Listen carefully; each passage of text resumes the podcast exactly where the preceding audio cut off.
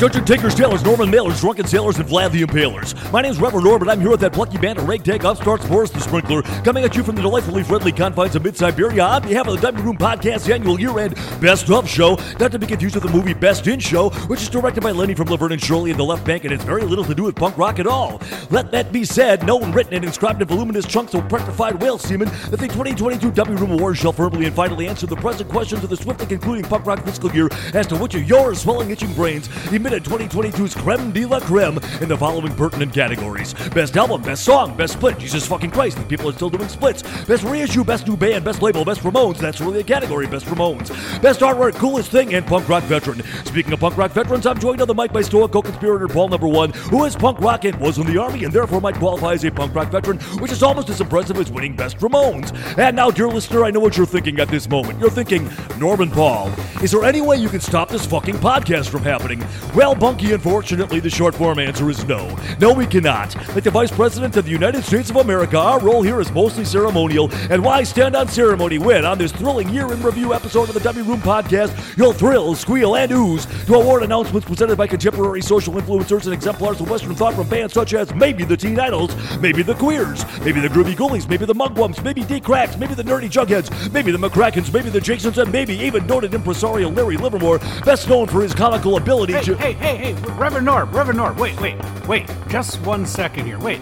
Just listen, just listen. Listen what's going on here. Listen, listen to Brick 6. Listen to Paul number 2.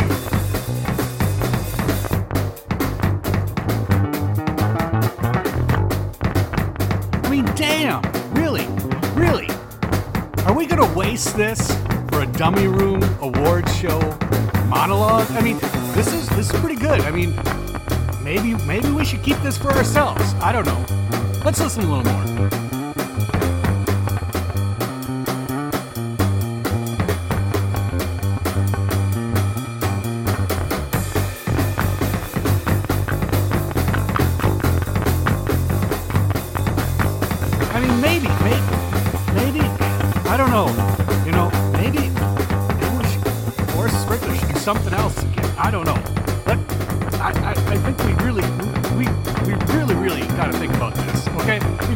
Turn this over to Nate. I, I don't know. I don't know. I don't know. I don't know. Uh, jeez. Oh, damn. Well, Paul number one, I couldn't have said it better myself. So let's dispense with this airy persiflage, buff our spats, break out the top hat and spangled briefs, and high kick this gray veiny bratwurst into high gear. Because your cards and letters demanded it, folks. Here it is the Dummy Room 2022 Award Show. Friend to all mankind.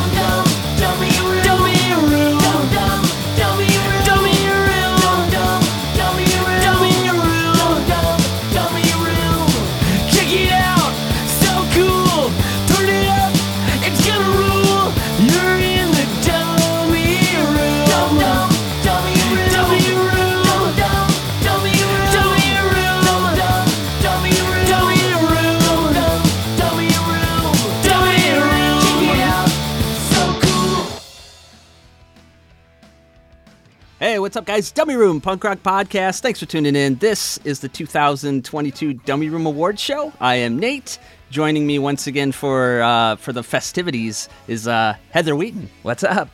Hey, Happy New Year, Daddy O. You look great tonight. What is it that you're wearing? I am wearing my finest Mugwumps T-shirt. Oh, fabulous. Haute Couture. I myself happen to be sitting here in my Marie Osmond Kmart collection.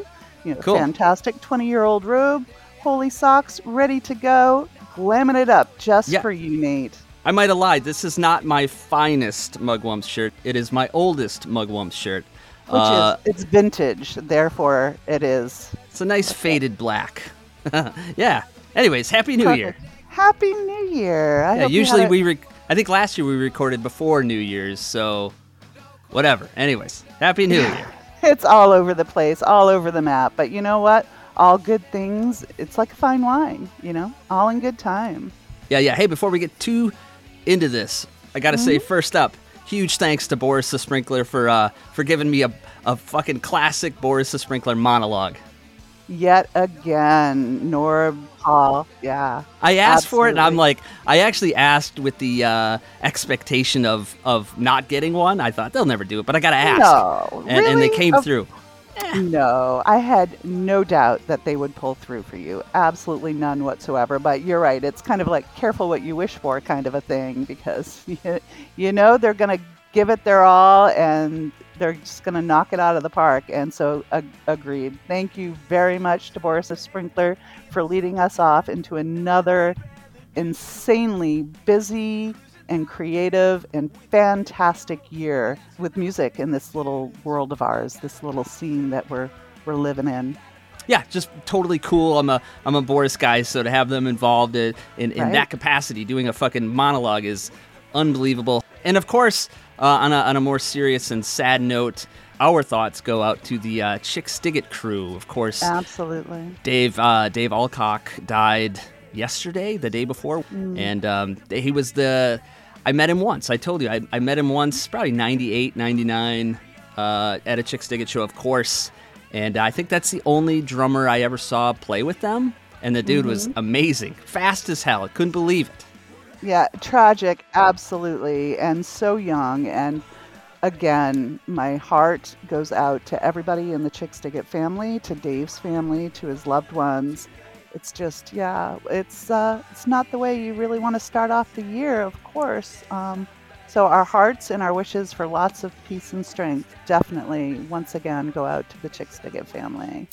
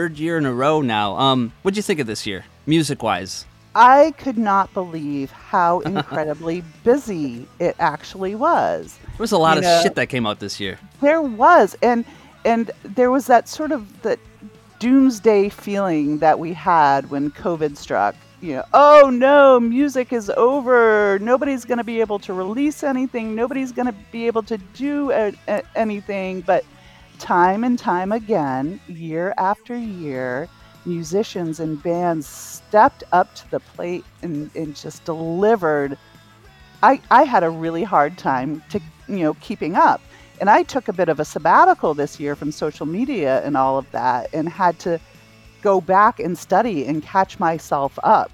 So i was insanely busy trying to just just absorb it all and get it all in my system. And and by the end of the year you know when we came back into the committee it was a little bit overwhelming and it was overwhelming for everybody to just go through all of the selections that we had to go through. There were like 50 songs that we selected for best song of the year. 50 friggin' songs. Yeah, That's yeah. insane. It's a few. And, you know, and we'll probably get into the whole process again about how the committee works and how the voting is done and everything when it comes to the awards. But even best album of the year, I went back and I looked today when I was doing a little prep work. 26 albums were listed Crazy. in the committee group before before it went to voters. You know, so it was a situation this year where sure people make their top 10 lists and everything, but they can change on a dime any minute because there were a dozen, two dozen, literally more albums that could have been on this list that deserved attention and deserved accolades for the fantastic quality of output that we had with music and albums and what have you this year. It was insane. Insane. I think the best album category nominees are all fantastic, but uh, you'll have to wait till way later in the show. Way later. in But yeah, so before before anybody asks, because people for some reason they still think this is all me. I don't fucking vote. I don't vote on anything. Actually, there was.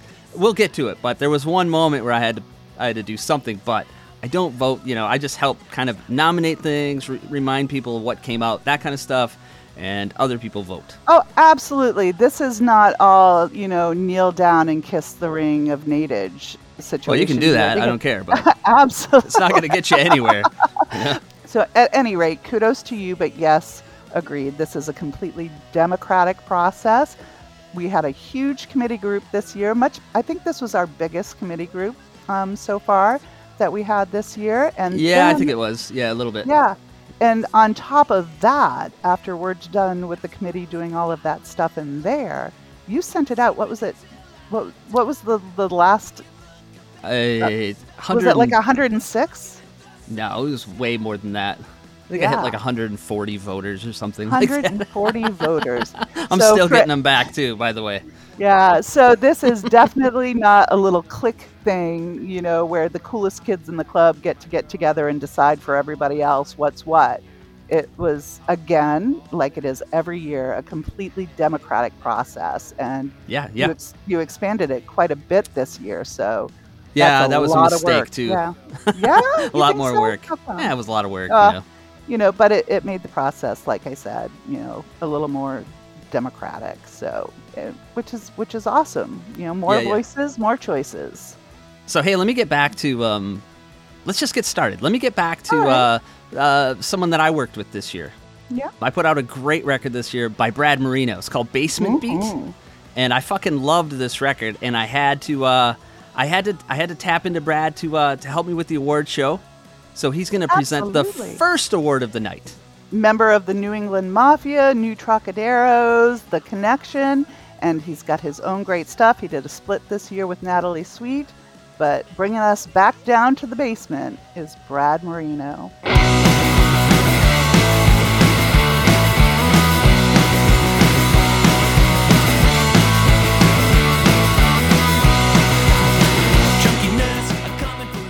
Brad Marino coming at you from Rochester, New Hampshire, and I have the distinct honor in presenting this year's Dummy Room Award for Best Production or Behind the Scenes nominees.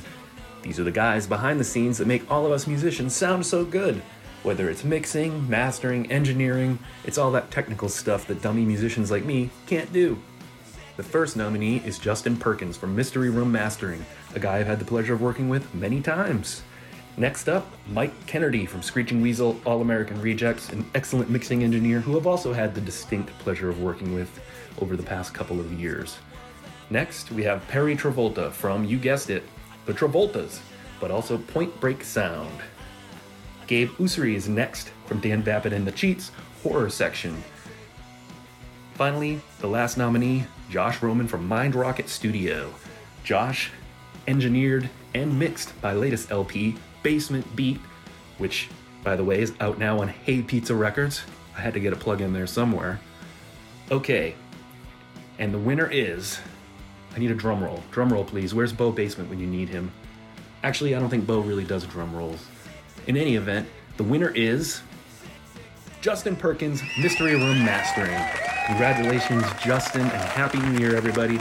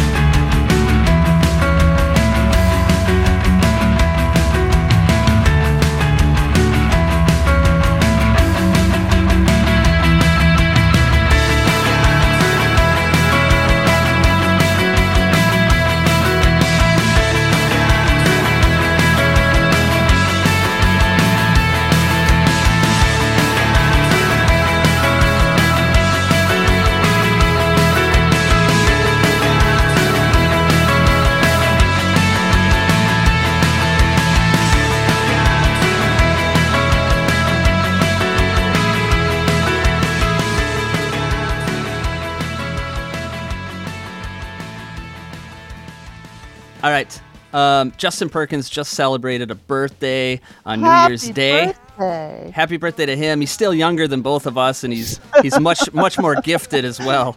And uh, no, it was just that was a close one, you know. And Brad, I don't know what it, th- th- this award. I don't. We don't even need to call it anything at this point because Brad doesn't like best production person, and I agree. So behind the scenes, whatever it is, these guys, the all the guys that were nominated, um, deserve the recognition they get. Justin's just sort of he's become the guy, you know. But I will say that Mike Kennedy really gave him a fucking run, I am absolutely sure he did. Yeah. toe to toe. And and we played a Screeching Weasel song there, and it's Hmm. because Justin mastered it, Mike produced it, mixed it, whatever he did. They both had their hands in it, and it's a fucking great sounding album.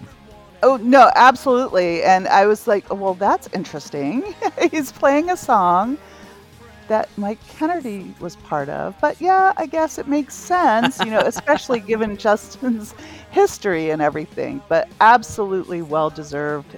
You know, Justin, you know, as young as he is, like you said, that man probably has more talent and intelligence in his pinky finger than I have in the entirety of my existence. So we need more people like Justin Perkins around for sure. Yeah, but all those dudes, Perry Travolta, of course, no brainer. No doubt. Gabe uh, Gabe Ussery and uh, Josh Roman. Each of these guys does uh, fantastic work. They make everyone sound better than they are sometimes. Agreed. And uh, they usually don't get the uh, recognition they deserve. What I think is cool about Justin is, you know, he's really branched out. You know, he still does the cool stuff. He still does mastering for, for you know, like this year he did Brad Marino's Basement Beat. But also this year, he, he did some work with Shania Twain Shut the front like door. like there's like there's like next level and then there's like that really big stuff and it's like it's just cool that he can Right. still you know mix it up down with us a little bit still No, absolutely, because you know it's it's at his heart, it's at his core, it's where he began, and Yeah, yeah. I don't know if you, you know, if you if you have a true love and passion like that, you know, back to his roots, that you're ever going to be able to take it out of the man. But like you said, he's you know he does impress me much. Sorry, Shania, but he, you know, he he is able to do that and balance it with this, and not let things like these multi-million, you know, platinum award-winning artists go to his head. He's able to balance it out, and that's impressive, and uh, should be applauded. I think i think all these guys are important because the last couple of years we've we've had this uh, this resurgence of pop punk and there's been so many good albums and songs that have come out but you know you got to be honest they're not all that good. They don't sound that good. These guys it's cool they record it in their bedroom or whatever but it doesn't Right. sound like it doesn't sound like it could you know? It's not it's not up to its potential. Right. I mean and it takes someone like Justin and Mike and Josh and Jake. yeah exactly Yeah, it it takes somebody like that to really bring it to the full artistry that it's Artistry. meant to be. yeah yeah exactly exactly so anyways very cool Are you laughing at the fact that I'm calling it punk artistry rock sure music artistry? I don't care.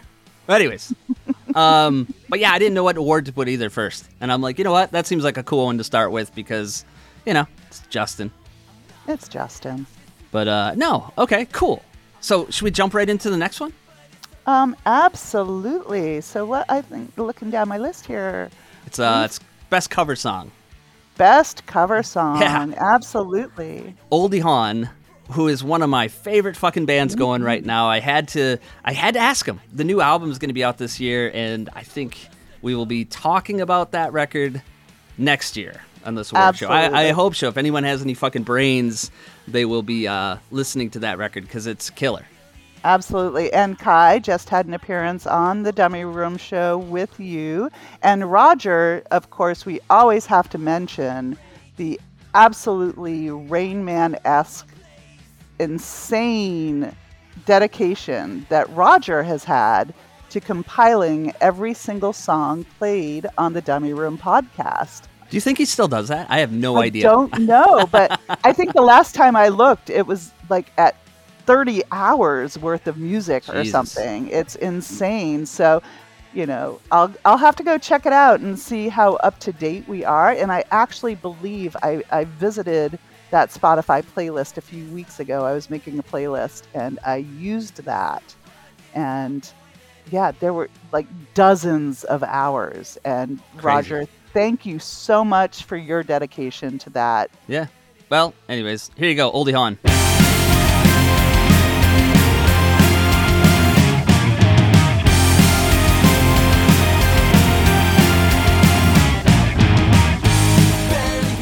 Hey, Dummy Room, Roger and Kai from Oldie Hawn here to present Best Cover Song of 2022.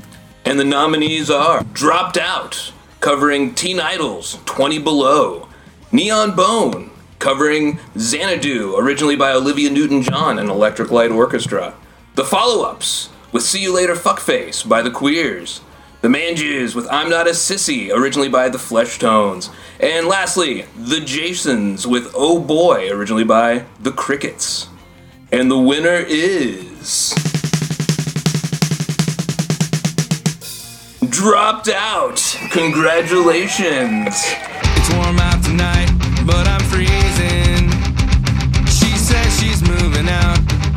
just no good reason.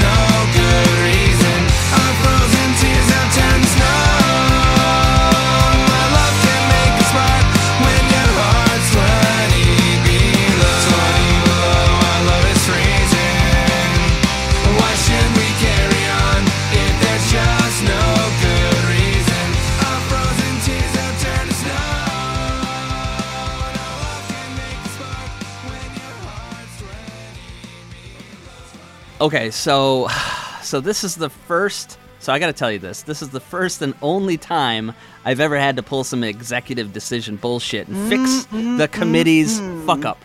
There was The a there was committee's fuck up. so so the winner dropped out, of course. Great fucking band. We'll get it. We'll get Right. into that. But the committee did not have this in the final nomination.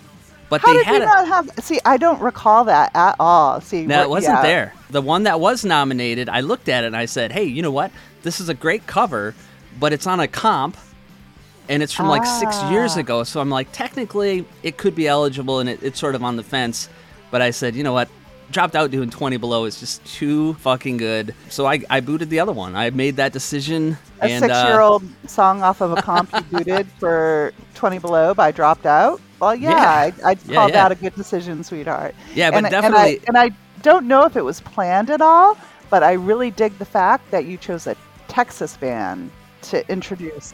Yep, yep, totally planned. Fabulous. I figured they were buddies, so I thought it'd be cool to have them uh, Mm-hmm. award award uh, Dave and dropped out. Fabulous. Uh, bring one home for Texas. Uh, yeah. Anyways, the other songs, of course, Neon Bone doing uh, Xanadu. We lost uh, Olivia Newton-John this year, did.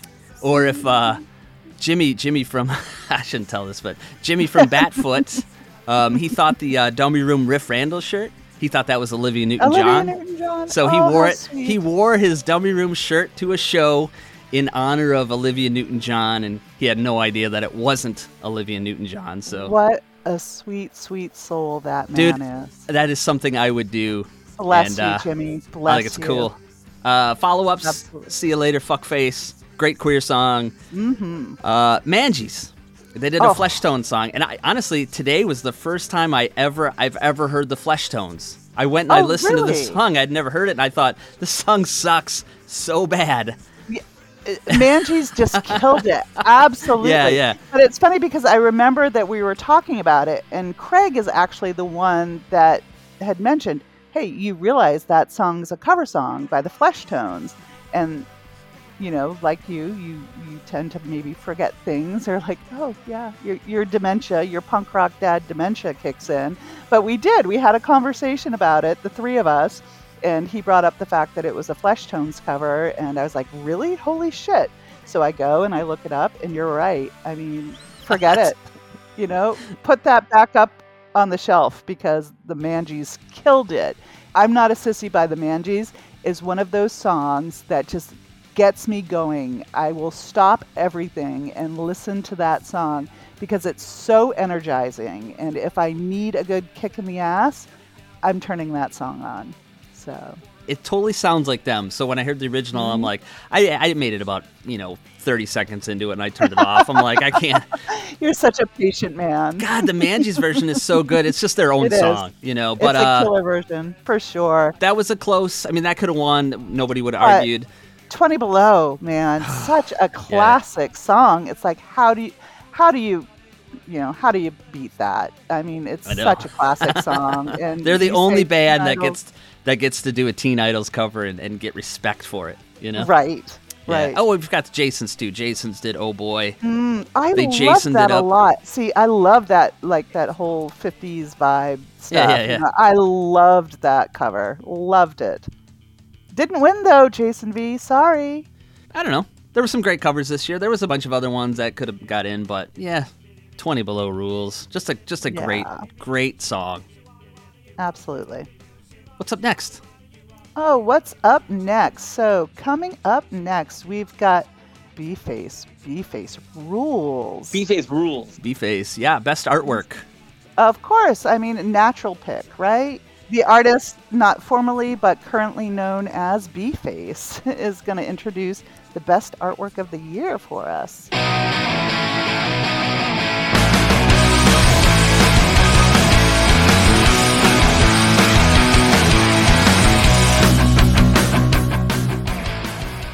B-Face. I'm here to uh, announce the uh, Best Art Award for the 2022 Dummy Room Awards. And the nominees are Rat Bones, Teenage Confusion and Adult Delusion, The Flamingo Nosebleed Horror Section Covert Flops and Ghost Party Show Poster, uh, Milan Shakes, Turin Shocks, Limouge Rocks. Uh, next is the Yodis comic books. And finally, God Save the Queers Volume 2. And the winner is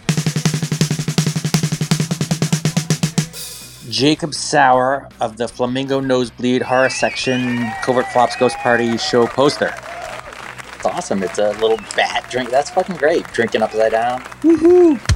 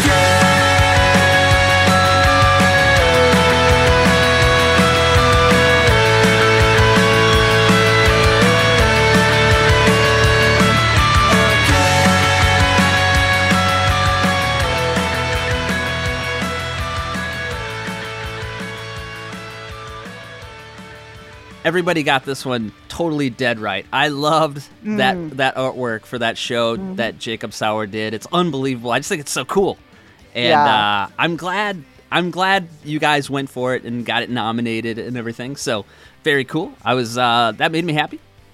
Absolutely, and and what I really liked about it is it bringing it, it's not just one of those throwaway, you know, plaster on a street pole kind of scribbled with a sharpie pen, you know, hey, five Yeah, yeah. bucks, you're in BYOB kind of stick figure drawings, you know, which in their own right, you know, can actually be really friggin' cool art. Yeah, but yeah, there was just there was it was just it was beautiful and it was captivating. It, it brought attention to the artistry. I mean, you can't help but look at that and go, hot damn, that's a great poster. I'm going to check that show out. Kind of like, you know, if you're randomly going through records at a record shop and, you know, you may come upon an album that you have no idea who this band is, but dude, this is a really freaking great cover. I'm to I'm to pick this up just for the cover alone and roll the dice. Hopefully it's to turn out magnificent. It was a horror section Flamingo Nosebleed show. You know it's to be a good show anyway.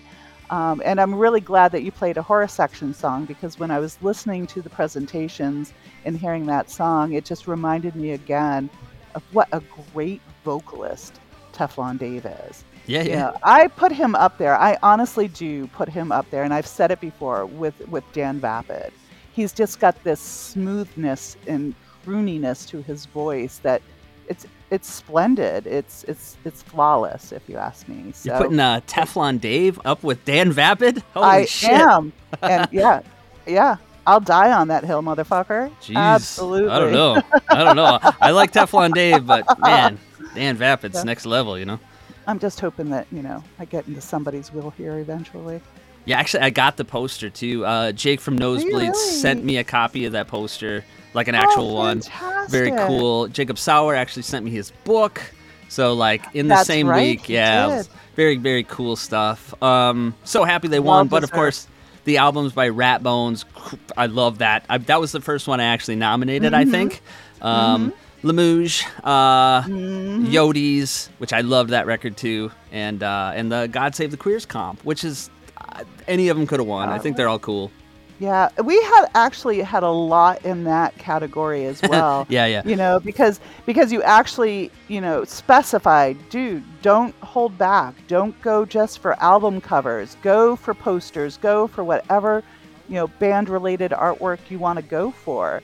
It actually sent me down a really fun rabbit hole that night like looking up cool artwork for posters that there was the you know a, a dwarves one that was really great that i really enjoyed and being able to to fall into that like i said rabbit hole of just enjoying the artwork for art for art's sake as we used to say you know? So it was it was a super fun category this year and of course everybody that was was nominated deserved to be nominated but this one yeah it was beautiful a beautiful piece of art All right, next one. Best reissue. This was like 2022 will go down as maybe the best year ever for reissues. There were so fucking many. It was. I, I mean, I think there might have been more reissues than there were albums. It seemed like, you know, but I'm just kidding. But um, I really wanted to Close, so- though. Yeah, yeah. So for for this award, I really wanted to. Um, I've I've always been a big fan of a lot of a lot of punk rock that comes out of Japan, right? And oh, I've and yeah I've always loved a lot of that stuff, and I Mhm. really have never had anybody from Japan on the show, anything like that. I've never done a Japanese you know, episode, which and is I know you've talked about it for years, so you really kind of need to get on that because there is just a wealth of fantastic punk rock music Yeah, coming out no, of Japan. I know. I don't know why it's- been. it's Dude, never get happened. Off your ass, come yeah, on. I, I was like, you know what? I'm gonna change that for the award show. I'm gonna I'm gonna reach out to uh, to somebody, and they helped me out with uh, getting somebody from. Uh, they got me Yoshi from the Nerdy Jugheads. Nerdy Jugheads.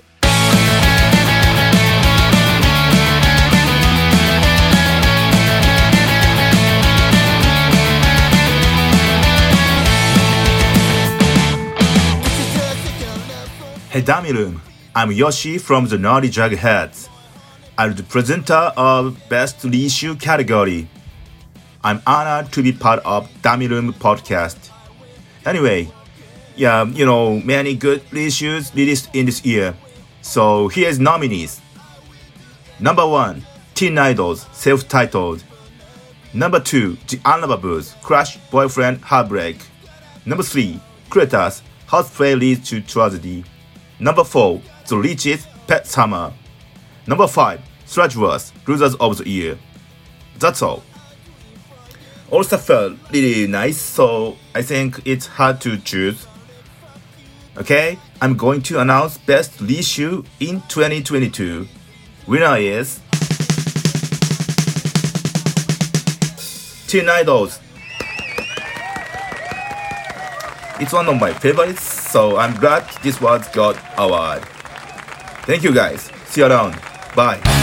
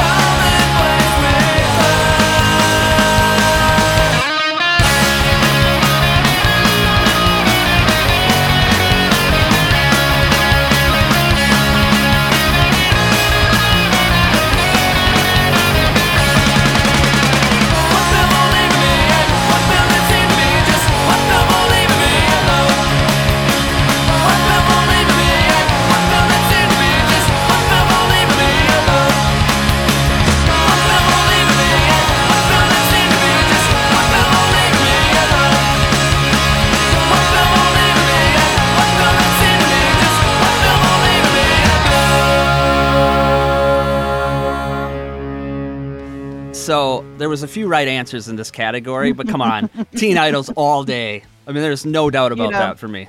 I have, and I know I've said elsewhere, and I say it all the time, that I really have a hard time ranking things. You know, your top 10 album of the year, your top 10 desert island picks.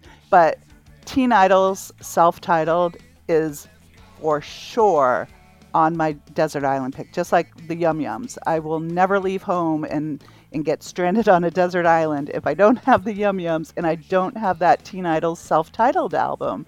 It is just a phenomenal, fun record. And if I'm ever in a foul mood, I know turning that record on is going to completely change my mood. You know, let's go make noise in the bathroom, dude. And, you know, Peanut Butter Girl and It's one of Love these it. albums that it's timeless. Like it can It make is. a mid 40s asshole. You put the record on, and it makes you early think like 50s, bitch. Right? Yeah, maybe maybe you still look cool. You don't. Maybe you could go fight somebody. You can't. You know what I mean? But it's like Teen No. Idols gives you that. I don't know. Gives you a little bit of uh, audio courage. You know. it wasn't just until a couple of years ago. I used to have a Jeep Wrangler, and I would one of the things I would do in the middle of the summer along the coast of Maine, I'd take the top off of the Wrangler, I'd cruise around in my Jeep, and I would blast that Teen Idols record, and typically, hopefully, trying to like have it be as loud as possible at a stop sign when like "Let's Make Noise" comes on, you know, yeah, yeah. because that's the kind of trash that I am. But oh, what a good time that is! Love it. I mean, you can't. Oh, that is just yeah. All right. So the other the other nominees: Unlovables, Crush Boyfriend, Heartbreak, Cletus, Horseplay Leads to Tragedy, The Richies, Pet Summer, and of course, The Sludgeworth. Losers of the year. Sludgeworth. Just got that in the mail today, actually. Yeah. So thank you, Toby, for that. Definitely. Yeah, I was listening to that, getting myself all vibed up and, and jazzed up and warmed up for this little award show tonight. So that is currently sitting on my turntable. So again, thanks, Toby. Psyched. This has been one of my favorite albums for years, and to actually have it on a piece of wax is, ugh, what a way to start the new year. Ironically, they turn out to be Mhm. one of the losers of the year. But boom. Yeah, but but uh, it's 2022, and we've already uh, there's already been two Teen Idols awards, which is crazy. And there's going to be an appearance by Phil Hill coming up. But yeah, huge thanks to Yoshi from the Nerdy Jugheads. If you haven't checked them out, I, I think I think somebody told me that there was some new Nerdy Jughead stuff coming out soon, so I can't wait. They're fucking great. Fantastic. Yes, they are. A lot of fun. Absolutely. Super great energy. A lot of fun. All right, next up, best video.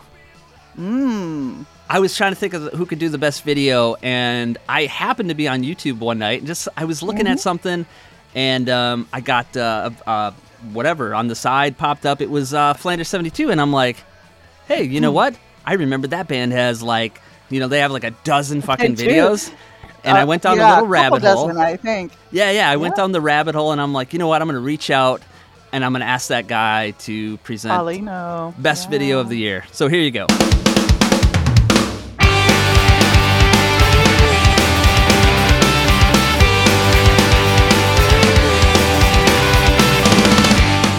Hey everybody, this is Paulinho from the Brazilian punk rock band Flanders 72. I'm here to present the award for the best video. So, nominees are Remingtons, Baby Ray, Covert Flops, Agent 99, Ghost Party, Worst Movies, Best Nights, The Manges, High on Stress, and Rat Bones, Johnny Lawrence. And the Oscar goes to. The Manges, High on Stress. Congratulations, man. And by the way, I was in the crowd in that video. I love The Manges. Congratulations again. See ya.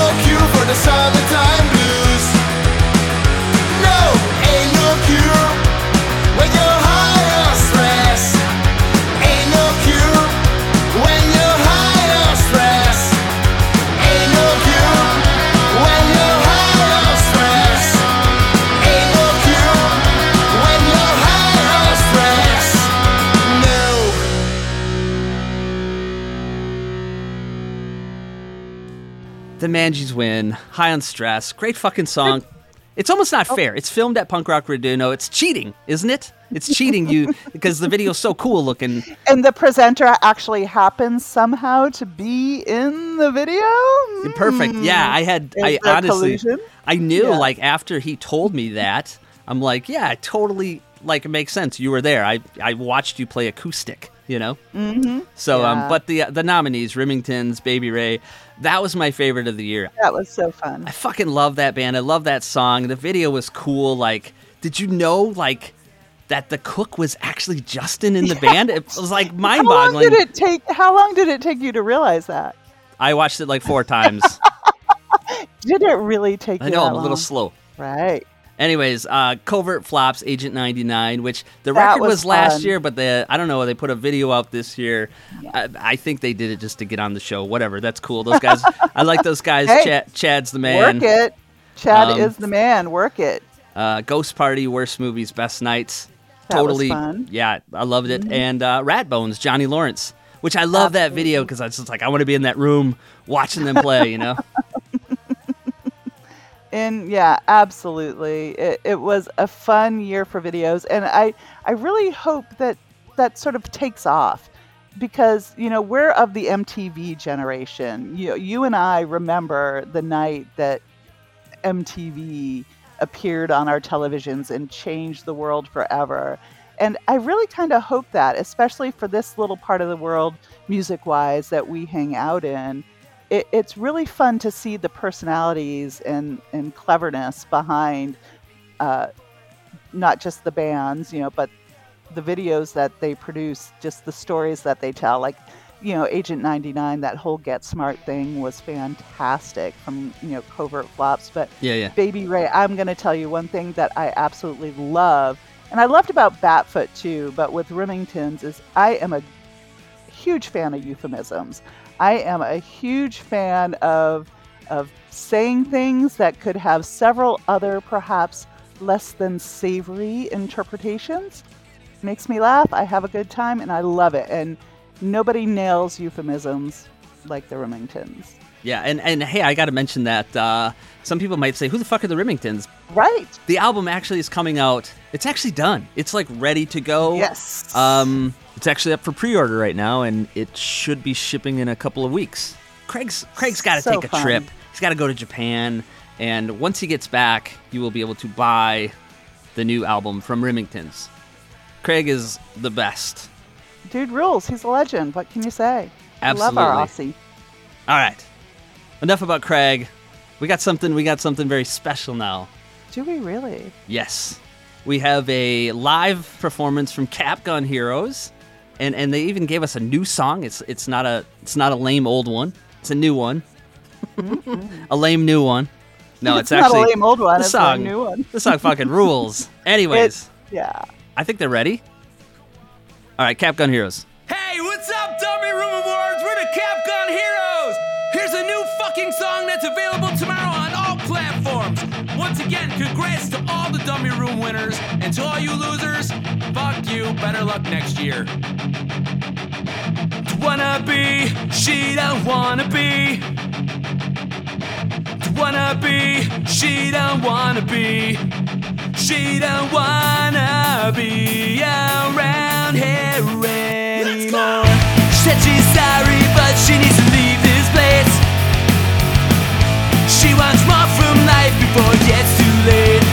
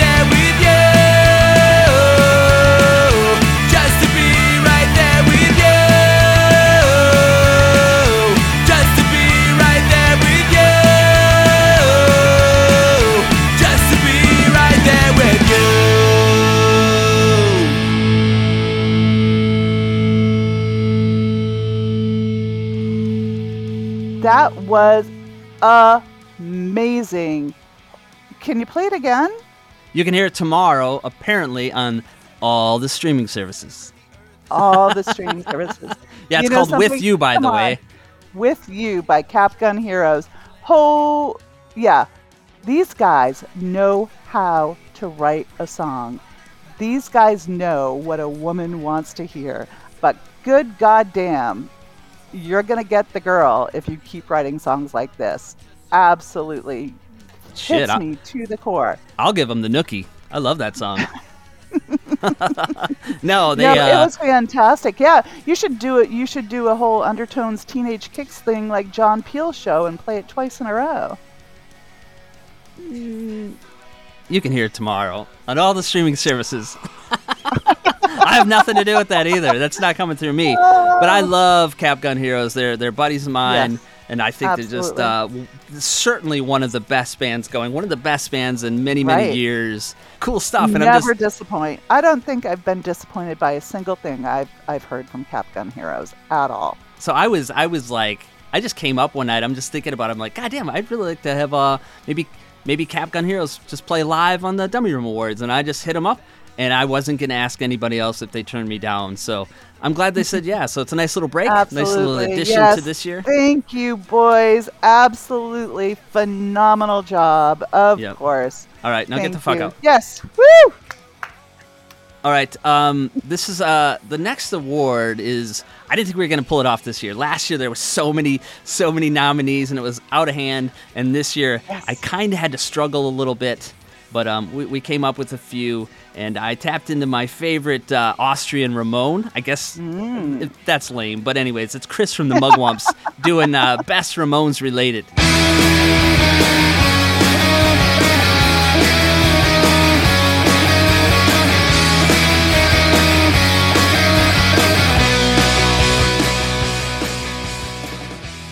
Hey, hey! This is Chris from Austria. I play in a band called the Mugwumps, and I was asked to present the award for the Best Ramones related release of 2022. The nominees are Jeff Palmer, Standing in the Spotlight, Ratbones, I Killed Dee Dee Ramone, Hawaiians, What's Normal for the Spider, featuring Richie Ramone. And the winner is. Take it, dude. Oh, because I'm an Austrian kid, I think I have to say that in German. Jeff Palmer hat sehr viel Glück, Dee Dee King ist nicht verrückt. The winner is Jeff Palmer with his version of Dee Dee's iconic rap album Standing in the Spotlight. Released by one of my favorite people in our little underground rock and roll universe, Stefan, on the always great Stardumb Records.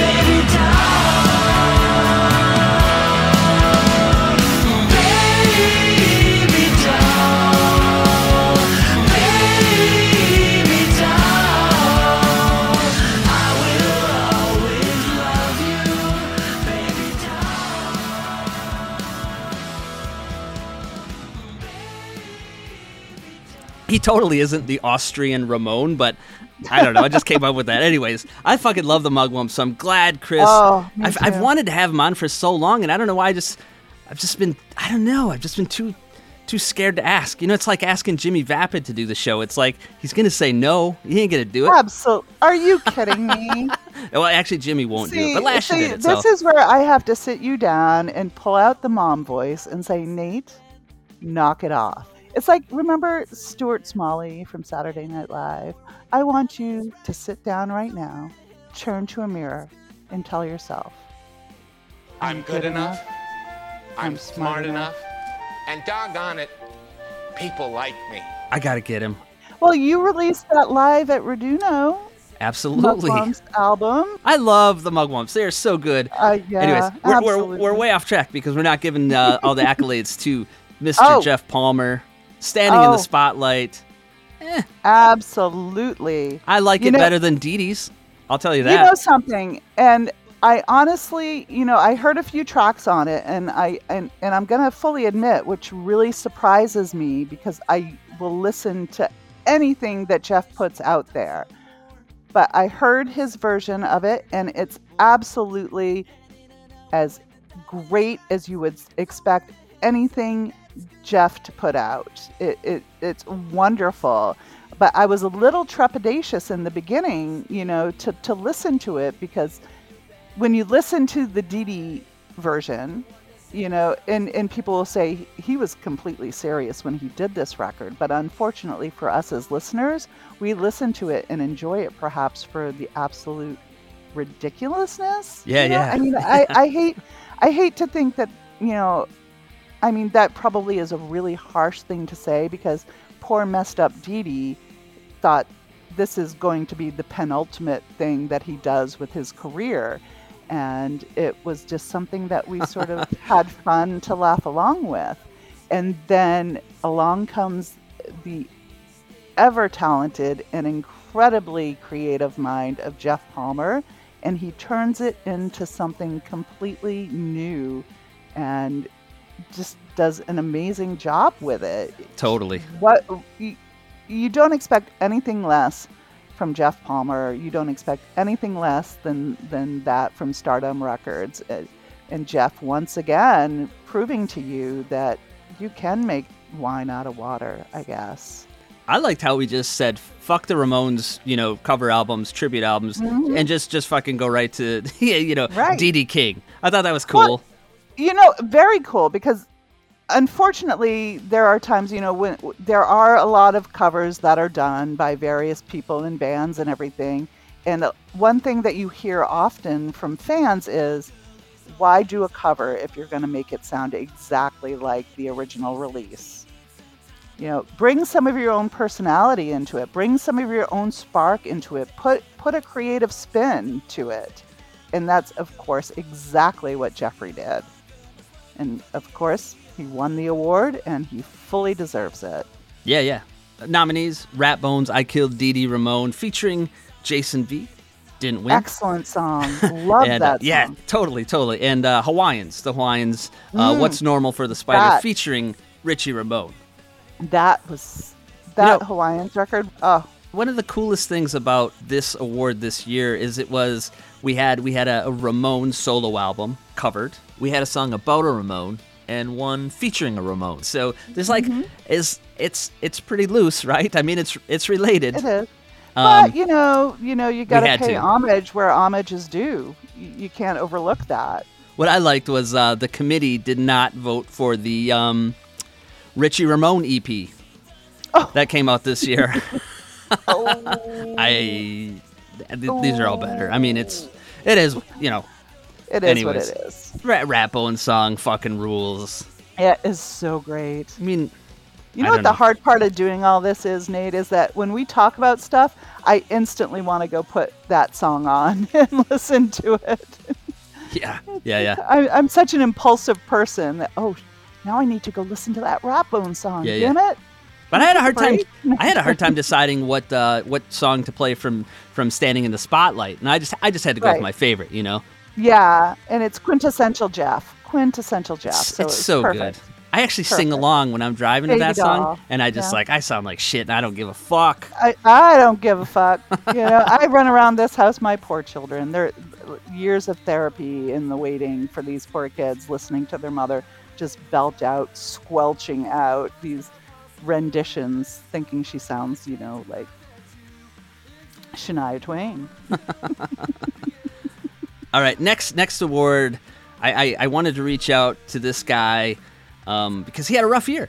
Something terrible happened to this guy this year. Oh, We uh, we almost lost an egg, but uh, but he pulled through, and uh, it's Fil McRackin. You know, he had a stroke, and He was our Humpty like, Dumpty. this motherfucker, Absolutely. he almost died, right? I mean, I don't know if it was that close, but fuck, it seemed like Well, it was scary. It was Yeah, yeah, very, very scary for a long while, and so impressed by his recovery. But nicest guy. I don't want to say the nicest guy in Canada, but he's one of them. You know, he's he's pretty cool, up and uh, he's he's always been just a sweetheart to uh, to me and to the dummy room. So here he is to present best split.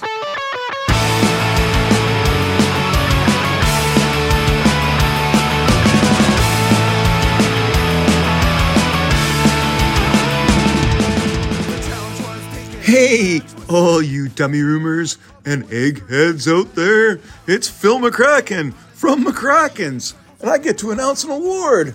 An award that has not just one band, but two bands. It's the Best Split Award. And this year's nominees are the Wannabes and Mugwumps, Zoanoids and Proton Packs, Cheap Pops, and Look at Martians, The Suck, and Johnny Terrian and the Bad Lieutenants, Huntingtons and Travoltas. And this year's award goes to Zoanoids and Proton Packs. Freaking awesome! That rules. Take care. See ya.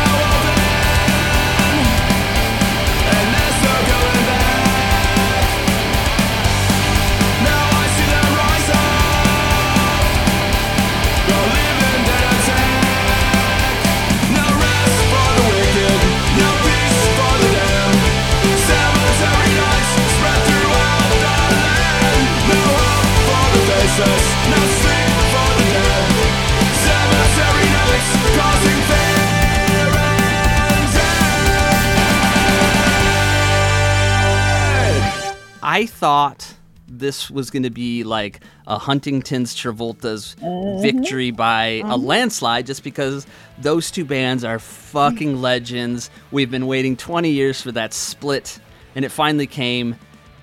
And I think it just it just it came out just I don't even think people had them It- necessarily no, when they were because voting. I remember I remember bringing that up. I'm like, you know, this doesn't get released for a couple of days past our, you know, because you have we have the um the the time frame that we work with is December yeah. 1st of the previous year up until November 30th of the current year. And I was Yeah, like, yeah. wait a minute, guys, slow your roll. This doesn't come out for a few days. But it was actually, in all fairness, it is eligible because it was released previously, or rather earlier, digitally. Yeah, yeah. So regardless of the format, regardless of the format, if if a piece was released, it's going to be up for nomination if it meets the deadline, and yeah. they just happen to meet that deadline.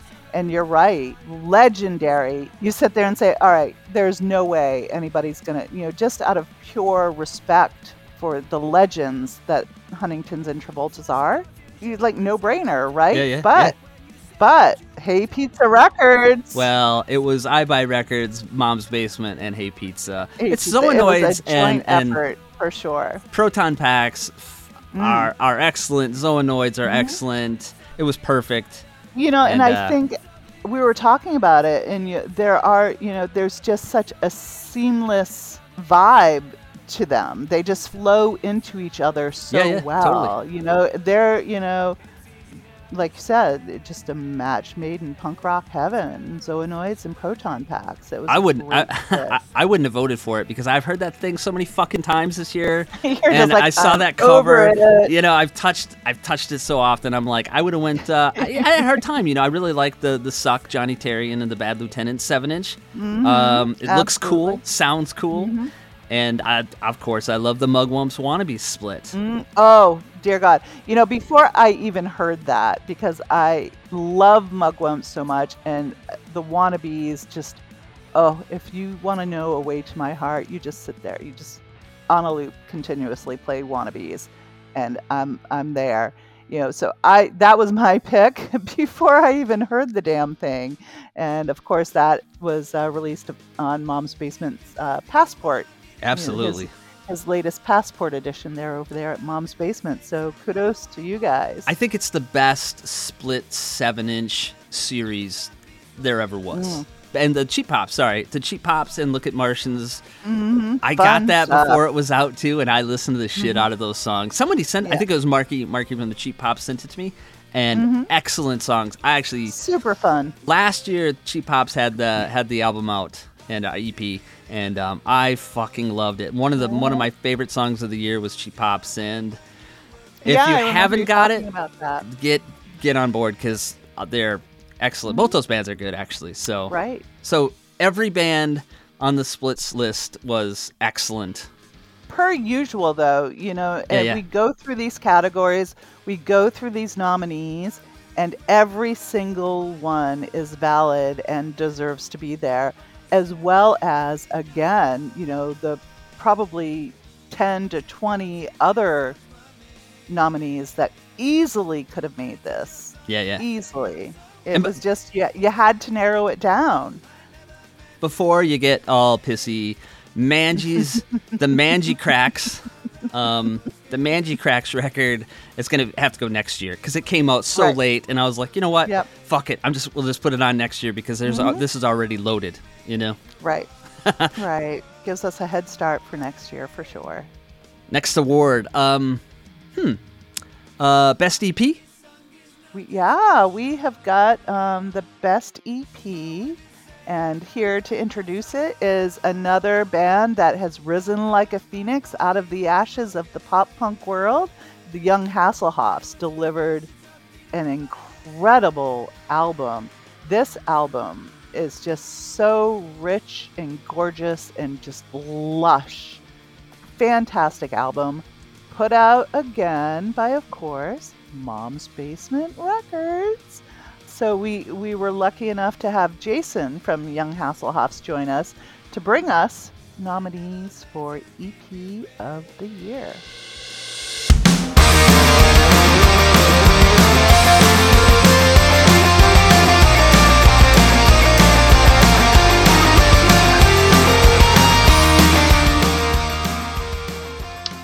Greetings, Internet. Coming at you from Omaha, Nebraska. This is Jason, the bass player for the Young Hasselhoffs, arguably the best looking and second most talented member of the band, depending on who you ask.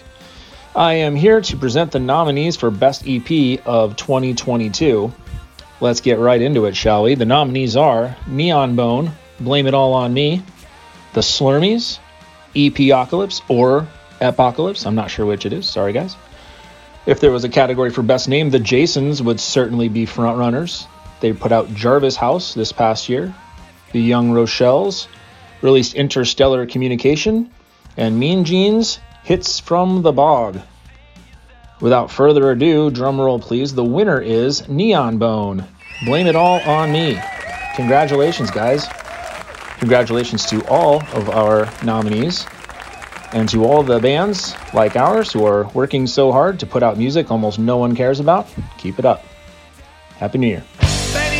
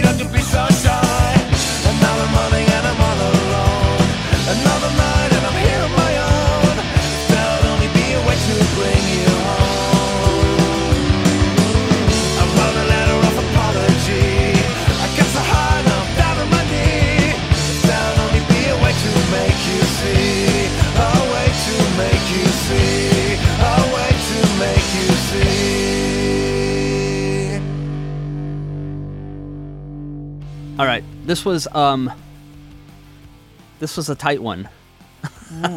this one went back and forth, and I remember I, I messaged John one night. I said, "Dude, Neon Bone and the Jasons are tied." And I'm Right. expecting of one ballot tomorrow, you know that kind of thing. And it came in, and I'm like, yeah, you're not allowed to be the tiebreaker on that one, John. And, and neither am I. And uh, but the, the funny thing is, like, it came in and Neon Bone won. But I don't think John cares because I know John is is a huge fan of Neon Bone.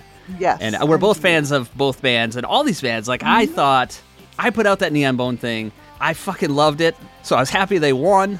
But I mean, the other nominees, the Slurmies, the Jasons, the Young Rochelles, and and Mean Jeans, um, all great Mean releases. Jeans, legends themselves. But you know something? Speaking of the Slurmies, just great to see them getting attention. I know we've That mentioned them, great E EP. you know, over the years a couple of times, and to finally have them here in a category being nominated for a, an award, you know, great band out of Italy, the Slurmies. They were also um, at Punk Rock Raduno. Super fun, super great time. Just stoked to finally have them get the recognition that they deserve for sure. Uh, but uh, yeah, that EP there with Neon Bone. Oh, what can you say? He's another one. Gets it right every single time. Oh, I don't good. think I'm ever disappointed in anything I've heard from Neon Bone. Absolutely. I was I was really happy because I, I didn't know because it was yeah just a two song thing. Who knows, you know? But uh, songs were killer. You know, great cover, of Mhm. course. And blame it all on me is like one of those Oh. now classic hits from that band. You know, Mm, Love and it. Yeah, absolutely. And yeah, the cover was great, and uh, the artwork. I loved the artwork for that. Absolutely. So just all encompassing. They could have hit a bunch of different categories if you ask me, but one best EP of the year and well deserved. And I'm just glad to see, you know, that Neon Bone is still in the game and still with us here for another year on the award show. Yeah, and uh, a huge thanks to Jason from the Young Hasselhoffs. I know uh, Indeed. just to have those guys involved, like you said, they just Right. they're back. Mm. Great album, and uh, one of my favorites of the year, actually. Yeah, it's beautiful, beautiful, and of course the music and the instrumentation is is super important when it comes to your listening pleasure. But and I've mentioned it here a few times. If you know how to sing a song that captures me lyrically, if you're able to emote, whether they're authentic or not. I remember that time Cody was on the show talking about, you know, what's this about? This has got to be about a girl. This has got to be a situation. No, dude, I just made it up. Bullshit. Bullshit. don't don't don't do that, man. Don't tell me you just made it up because I was sitting here thinking you are just the most amazing man. You get it. You understand women. You get it. And that was the young Hasselhoffs for me. What beautiful lyrics and just to be able to get to the, the heart of emotions and depth and and sadness and despair, but yet deliver it in such a gorgeous, gorgeous way. Excellent.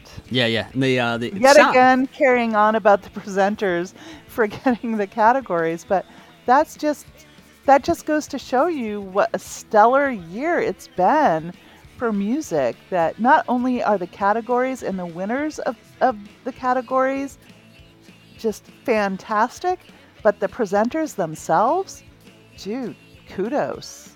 I don't know Jason at all. I've never met him, but I, I think he's a tattoo artist in the uh, Nebraska area, Omaha, maybe. I don't know. I don't know where they're from, but The if you're Nebraska if you're looking for a tattoo, And you're in the in, Hit up and you're in the neighborhood of Nebraska. maybe I could be totally fucking wrong. Maybe he's not a tattoo artist, and he's like, "What the fuck?" You know, this guy's an idiot.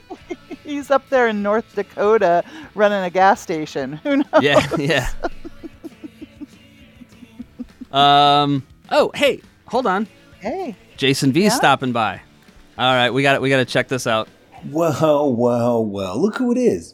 It's your best friend in the whole wide world, Jason fucking V from the Jasons, here with the uh, intermission for the Dummy Room Awards. Yeah, that's right. They took my job away from me. Yeah, last year I was like Billy Crystal at the Oscars, but now I'm like the usher that says, make sure you don't slip while you're getting your popcorn. Yeah, it's whatever, man. I guess they got Reverend Norb from Boris the Sprinkler this year, which is fine, man. I mean, I'm sure the guy's got some fans out there. I mean, I don't know any. Well, unless you count uh, Athena Athens, who only pretends to like him so she can put their shit out on 8 track, kind of like she did with us. But uh, yeah, whatever, man. Um, I got no problems with Reverend Norb for stealing my job, even though that's what happened. Um, but I am going to go ahead and put his name into some classic uh, Yo Mama So Skinny jokes as a little bit of petty revenge. So, uh, yeah, Reverend Norb's so skinny that he hula hoops with a Cheerio. Uh, yo, Reverend Norb's so skinny that his belt has to have spandex in it. Yo, uh, Reverend Norb's so skinny that if you set a sesame seed on his head and turned him sideways, he would look like a push pin. And last but not least, yo, Reverend Norb's so skinny that the Olsen twins called and asked for their eating disorder back. Uh, yeah, so anyway, let me go ahead and move on and give you a little recap of what you missed while you were sleeping through the boring part of this uh, podcast, which is, uh, by the way, every part that doesn't involve Jason fucking V, your best friend in the whole wide world. So, what you might have missed was the fact that uh, the Jasons got fucked over this year on the best EP category because our two year old record went up against a bunch of uh, current records. So, uh, yeah, we lost to Neon Bone. Congratulations to them. Uh, yeah, you beat a two year old record that everyone's tired of. Uh, you should feel very accomplished. Uh, moving on from that, uh, we got the category of Best Production Dude, which went to Justin Perkins. And I think I can speak for everyone when I say I don't know who the fuck that is. As a matter of fact, I don't know who the fuck any of these people are, and I guess that's what it's all about with Best Production Dude, right? They're the guy behind the scenes, the invisible hand, uh, kind of like the guy that called me when we uh, recorded Get Fucked and said, Yo, Jason V, listen, your drummer sucks and he can't play 16th notes, so we're going to replace every single one of them with uh, digital drums. And I said, Okay, boom, classic album. So, uh, yo, let's go ahead and give a big round of applause to all the production dudes out there, except for the guy that works with uh, the Mr. T experience. He should win worst production dude because he never auto tuned uh, Dr. Frank's terrible fucking vocals. Hey, but that's just personal opinion. For best cover song, we got the Dropped Out covering uh, 20 Below by the Teen Idols, and man, what a fucking banger. I'll tell you what, we were nominated in this category by uh, covering uh, the worst song the Lillingtons ever covered, which was Oh Boy. And we did a slightly better job than they did because their version was fucking terrible, but ours was also pretty fucking terrible and not as terrible as the Buddy Holly version. But anyway, Dropped Out did a great version of 20 Below, complete with those sexy, sexy female vocals. And uh, I can't say anything bad about the song. Now, as far as the band goes, that's one thing they don't have is any sexy sexiness. Because uh, I looked at the dudes in the band, and there's no way I could jerk off to them like I did to that Teen Idols cover back in the day. Because look, boys, man boobs don't count. Uh, anyways, uh, let's move on to best artwork, which uh, this year went to Flamingo Nosebleed horror section, covert flops, and ghost parties show at the Brass Rail. And I think uh, probably the 50 people who attended that show in Fort Wayne, Indiana would be really excited. For the rest of us, who gives a fuck? What a weird category. What a weird win. Anyways, best reissue goes to the Teen Idols self titled. And I honestly got to say, one of my favorite records of all time. They have a song called Porno Shop. I like porno and I like to shop for it, usually online though, because I can maintain my anonymity so you guys don't know that I'm one of the guys from Masked Intruder. But, anyways, the only other reissue that I think might have been better this year was probably the uh, Greendales reissue of the Riverdale's first record, where the Greendales did a better job and uh, also got me to do the part that Reverend Norb did on the Riverdale's record. So take that, you skinny fuck. I stole your job. Anyway, best video went to the Manges, High on Stress, and these guys are super influential, right? I mean, not musically, but like in terms of getting uh, fucking pop punkers to wear those dorky striped t-shirts, these guys are super influential. I mean, the Young Rochelles wouldn't even exist without these guys. So, you know, all hail the Manges for uh, wearing a stupid looking t-shirt under your leather jacket and making it a trend. Moving on to uh, best Ramones related. I thought I was going to win this category. Well, I say I, but I mean, I thought the uh, Rat Bones song I Killed Dee Dee Ramone was going to win because I did vocals on it. And, uh, you know, I think we were firmly on track to this, except a dark horse came out of the shadows. And that dark horse was Jeff Palmer, who came out of the shadows and uh, picked up the biggest albatross in the history of pop punk, which is fully recording the uh, Standing in the Spotlight Dee Ramone solo rap record in full and releasing it. So, uh, yeah, I mean, I don't know what's more Ramones than that. I haven't listened to it, but I can tell you one thing. It's got to be better than Dee's rap record version because Dee Dee's a fucking terrible rapper. So, hey, I guess uh, congratulations, Jeff Palmer, for uh, re recording the worst thing that ever happened to pop punk. After that, we got the Zoanoids and the Proton Packs taking home the victory in best split 7 inch record. And uh, it's pretty interesting, man. They beat out the Huntington's Travolta split. Now, musically, I haven't heard either one of these records. Surprise, surprise. But visually, I'm telling you what, man, nobody can beat Cliffy Huntington. A, he's got a better look. B, he's got a better wig. And C, he does a better job at making that shitty guitar tone that he plays with look good in spite of its shittiness.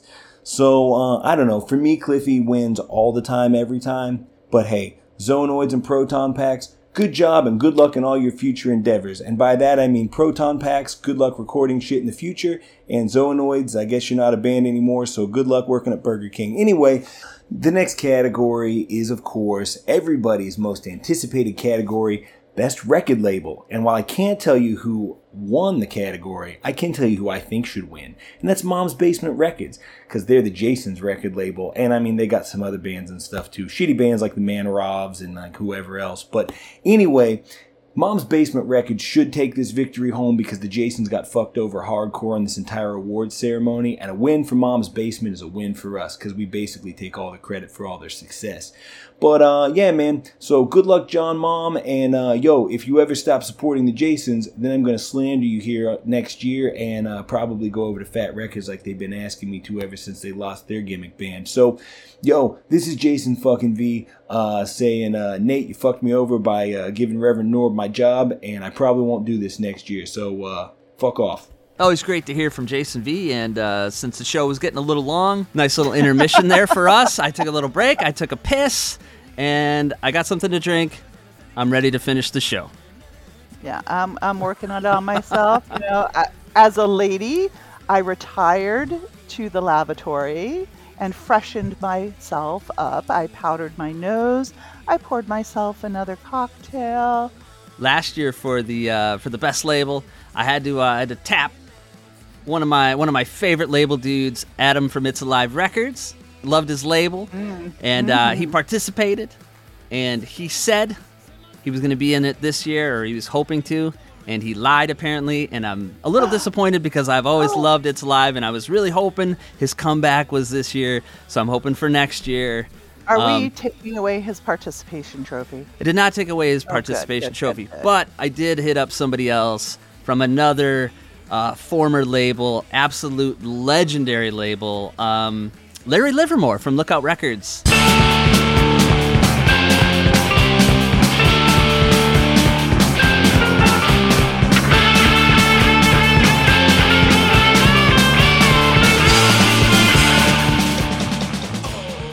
Hello, this is Larry Livermore, formerly of a, a record label that I see does not seem to be nominated here. I'm, I realize uh, we haven't existed for many, many years, but somehow I had this kind of uh, feeling that maybe we should be nominated anyway, like for like all-time greatest label or whatever, but not the case. And to be fair, we had our moment in the sun not our turn anymore. So this year we're going to uh, read the list of labels that are still functioning and still doing great stuff, and to hear who you have chosen as best label of 2022. And the nominees are Striped Music, Mom's Basement Records, Monster Zero Records. That one's named after a queer song, I think, but I could be wrong.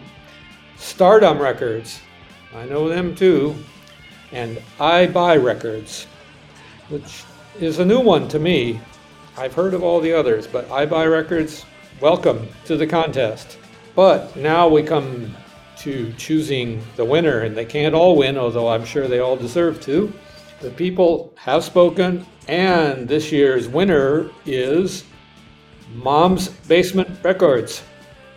You can all applaud now, or, or throw your hats in the air and cheer.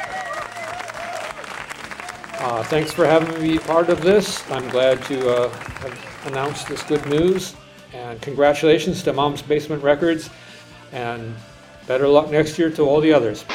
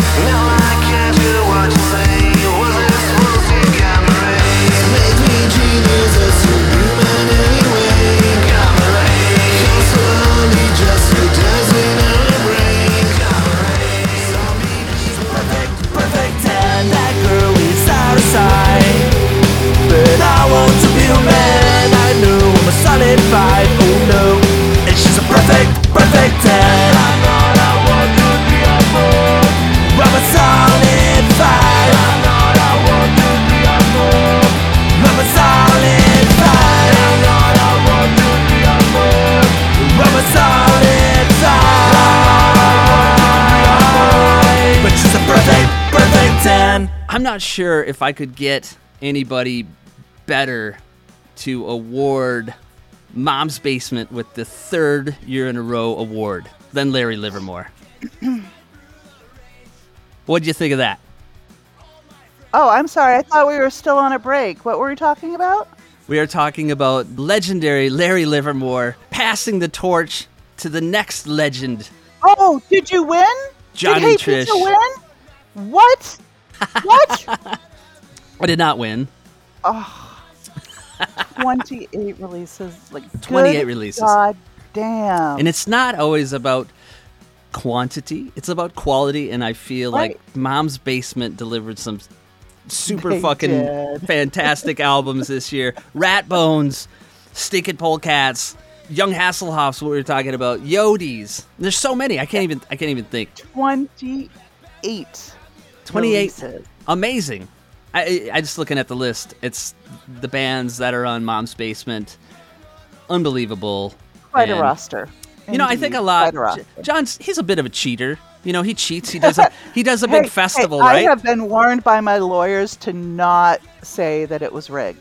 this guy has a great label but then he's like fuck that that's not good enough. I'm gonna put together a fest right. bonus points and then he does the christmas online party bonus points. Right. so it's like the guy can't lose. He's never gonna you know No. He he finds every nook and cranny in every corner and he fills it with mom basement. mom's basement. Yeah, no, I, I, I, John is he's the best dude, and he's uh, a savvy, savvy dude for sure. And hey, let's not forget the backbone that makes that man stand up. Miss Trisha Ritz herself running the operation. she's the one that does all the shit work. She gets to go to the post office. That's the worst part. She does that, so she deserves uh, as much credit as John. But um, Absolutely. yeah. Anyways, And before anybody loses their head, yeah, no, I am completely on board 100%. This was absolutely not a rigged category. Kudos to Mom's Basement and John and Trisha. I don't, was it not Rick? John wasn't even a uh, in the committee this year. I kicked He him out. He was not in the. He kicked him out, right? I'm like, this dude's Right. winning too much. We got to get him out, and he still won. Anyways, and no. he still won. Yeah, yeah. Absolutely. Yeah, and you did. You made it more diverse. You switched it up a lot, you know, and and and just in order to sort of keep that that flow going, that honest that honesty and that fairness, switched up the committee and changed out the members. So if you were a participant in the committee previously and weren't this year, absolutely had nothing to do with with you. It was just a matter of keeping the honesty and the fairness and the freshness in it and getting different perspectives for, for things. So yeah, every committee every year has been outstanding and this one of course included in that. And you're right, you know, John, John wasn't a part of the committee this year and still managed to to pull it out and, you know, get the trifecta. Amazing. So the other labels, I Buy Records, is ran by uh, Andrea Imbelzano, Andrea. who is Mm. who is the nicest dude, and he's been helping us out. So he deserved it. Uh, Stardumb and Monster Zero, two legendary European punk rock labels that are way more important than Mom's Basement. And then there's Stripe Music, which which which so, now- had so I appreciate you saying that because now instead of me getting John's hate, No, mail, no, I'm going somewhere. John's- But I'm going. I'm going somewhere with this. And then you got All right, Stripe, all right, go who ahead, they put out ahead. the best Manges album this year. They put Stripe, out a. Screeching Weasel record. They were involved Right. in the Manges D-Crack split, the Slurmies EP. I mean, Mm-hmm. punk rock Raduno stuff. I mean, Stripe had an unreal year, and yet John Amazing. had such a great year that he still beat them all. Right, right. So he was up against some heavy, heavy competition. Yeah. And John, you know, John was probably sweating a little bit this year because of you Shit, know, he- the- he wasn't sweating. He was- He fucking knew I'm it. trying to give the man a little humility. Come on, someone's got to do it. Come on now. no, he's such a nice guy, and I mean, I think He is. John's I- wonderful. I mean, he he just does so much. I know in his pores. It's in his DNA. It is, and You what's can't what I- it. Yeah, and the one thing that I, I love about this award, this is my favorite award because I don't know, like I know how fun it is and how frustrating it is to run a label, and Mhm. and and when you when you are able to. Like I can't imagine for Andrea from the Manges and Striped. I Mm. can't imagine what it's like for him Right. when he found out he got to put out a Screeching Weasel record, another one, like huge. You know, for for a man of his his status, you know, and Yeah, oh yeah. My God, I thought you were burping. I was No, no, like, no, no. "Dude, Really? Yeah, I was just sucking on something. Anyways, but Wow. but when you Hmm. put out like when you find out um when you when you find a new band and you get you discover a band and you get to put out their first record whether it's a seven inch or a full And length nurture them and, and, and- people and, and- it and it yeah. grab people grab onto it and they love it it's like there's nothing better than that and john has done it so many fucking times Right. and i mean all these labels have. I mean if you think about it i mean they they're all great labels but it's like you know and i know you hear that pe- oh i can't just you know when you ask an artist or a, or, or a label executive or what have you you know what what's your favorite? And they say well you can't pick. They're all my babies and I, I think there's like some truth to that as corny and cheesy as a saying oh i can't pick they're all my babies you know I, I It- wouldn't say that. true. That's You- I think that's corny as shit. I'll, I'll tell you It what my is favorite corny was. as shit, and I'm not ashamed to be as corny as shit. We all know that. But what I, what I guess the gist of it is, is essentially, like you said, you, you discover this band and find something really great, like this nugget of greatness with this band, and you're able to get a hold of them and and bring them to you know a, a wider stage for people to listen to them and get to release their stuff and see them grow and just you know and sometimes bands do. They grow out of their their indie DIY labels and they move on to other things but the pride that you must have and you yourself included the pride that you must have in discovering a band and, and and being there at the beginning releasing their stuff and just see them evolve and grow it, it's got to be an amazing feeling much like you know raising a kid. I wouldn't know. I have no idea. I'm talking out of my ass but you know i like to think of it that way you know Yeah, yeah. No, I just, I, I mean, I just, I just love this award because I feel like I get to honor these guys because I, I look up to all of these labels, Mm. and I've worked with, No uh, I've worked with two of them now, and Mm. there's a third one I'm working with this year. So I'll leave it at that little teaser for you. But like you said, when you discover um, a, a new band and, and get to put out their first record, and you, you're nervous, you don't know how it's going to go, and people, right they might are not people gonna like it are they gonna dig it they're they gonna buy it yeah, and it doesn't always matter. It doesn't matter if it sells really well as long as you like it because that's why you do it. But when Mhm, people grab onto it and they love it, it's like I was I was Yeah, right. and they I'm- validate they Yeah, yeah. validate your decision Yeah, yeah. absolutely I mean, Mom's Basement has done this numerous times. Like they have put out so many records by bands that no one's ever heard of, Right. and suddenly uh, more people, you know, love them. Whatever. Mhm. and and that you know what i mean and that just helps the scene overall Yeah, yeah, yeah. you know because because it gives other bands who might just be hanging out like you know practicing in a garage somewhere in you know in their bedrooms what have you doing what they do saying wow these guys made it. Maybe we can too.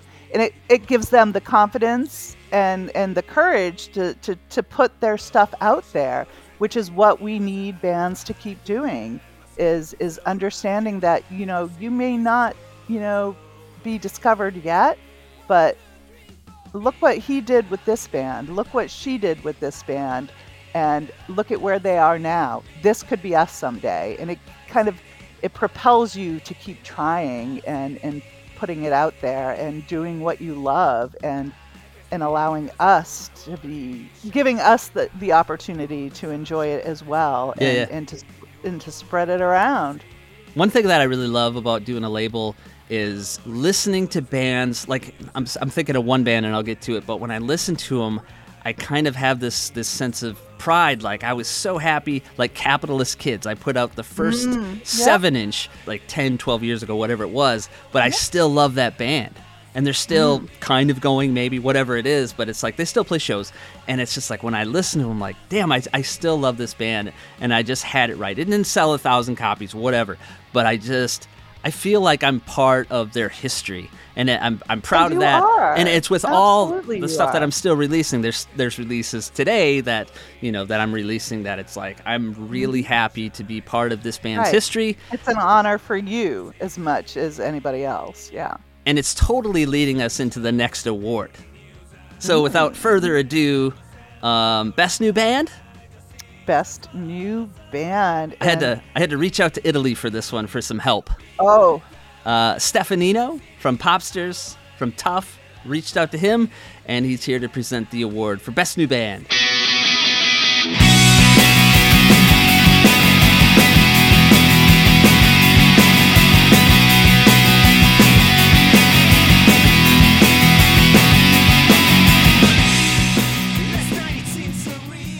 Hello. This is Stefanino from Popsters, from Tough, from Veterans. I'm very happy to be here to present the award for the best new band. Thanks a lot for the opportunity. Uh, nominees are Limoges, Ghost Party, and Manarobes. Uh, I have to say, I love all these bands. And the winner is Limoges, ladies and gents. Congratulations to Lorenzo and the guys. Very well deserved. Thanks a lot and have a great time.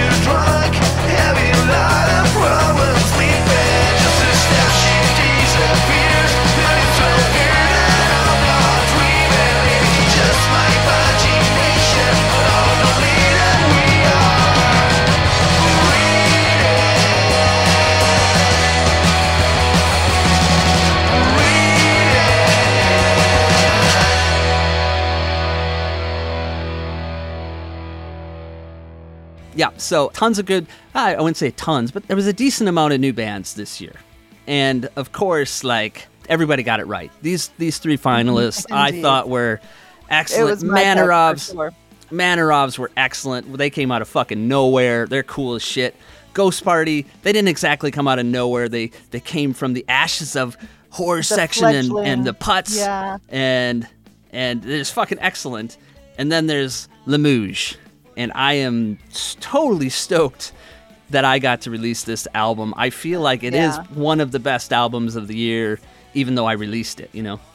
and and no shame whatsoever you know pat yourself on the back for that one indeed this album and i listen to it regularly still and it was one of the earlier in the year releases um, for us to, to to make the nominations but just i uh, you know i did a little uh, i got a hall pass from you to go on to another podcast and and was trying to explain to these to these folks in this other punk rock world that this was a, a little Italian supergroup, you, you know, and bringing together these forces from all of these different bands and and creating something completely unique and new and fresh sounding out of the ashes of COVID lockdown. Forget it. Just like I said, one of my favorites. They were my choice for best band, Easily. best new band, easily, Easily for me. I mean, Runaway. I put the record out, but it's still like this was the one that I was not gonna be like, nope, not gonna vote for them. I didn't vote, but if I would have, they were gonna win. You know, I loved this record. I still listen to it. I, I messaged you and Craig the other night and like, I got a problem. What song do I play for the, for, the- right for right. them? They And- win. and what what chose, song? yeah and you chose the song i you know i would have chosen 36 but it it that album definitely is you know one of those where you could pick any song from that record and it would still be a great representation of what it is to be the the best new band of 2022 so congratulations to Lemouge um, and thank you for uh, giving us just a spectacular record to enjoy continuously that that like I said I'm still listening to today. They're a new band. No one's ever heard of them, but I, I, I still hear people message me once in a while and tell me they're still listening to this record. That's still like it's Mhm. their favorite album of the year and this and that. But uh, absolutely loved it. I I hope there's more. Me too. Yeah, I just hope that it's there's not another pandemic that, that throws Yeah. them all into lockdown. yeah. to- Hopefully not. To ge- yeah, please don't make it a pandemic the reason why your creative juices get flowing, guys. Just just come together for any old reason and keep delivering the presents that you've delivered so far because we'll keep unwrapping them and enjoying them for just years to come, no doubt. And uh, huge thanks to Stefanino for being involved. Absolutely. That guy's so cool. You know, he's just cool looking. legend. A legend yeah, himself. Yeah, totally. I love I love like this is this is weird. Like I put this whole thing together. I choose all these people Mhm. and I feel like I surround Yeah. myself with some cool You know fucking guys. you do, and and I and I do have to mention that whenever you mention Stefan Eno, I could sense the giddiness, the joy that you had that he was actually involved. You could sit there and talk to the legends that you talk to on a regular basis. You know, you know Joe Queer, Ben Foster, Andrea Manges, all of these guys, and but the giddiness that you had and the excitement you had knowing that you were going to have Stefan Eno present an award was oh it was it was fantastic. I loved every second of it. You were just like a kid in a candy store. I'll be honest with you, I get a little giddy with the rest of the show.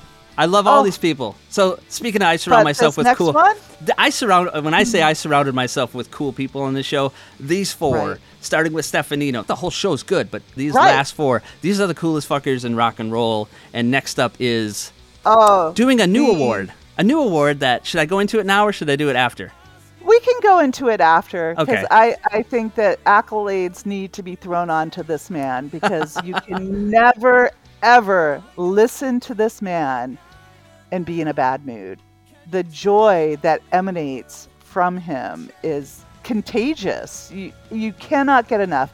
And if I could have him, much like Jason motherfucking V, if there was anybody that I could just listen to on a continuous loop, it would be our next presenter who is going to deliver to us the coolest thing that happened in the entire year of 2022. Ladies and gentlemen, I bring you Mike Dee Crackus from the almighty Dee Cracks.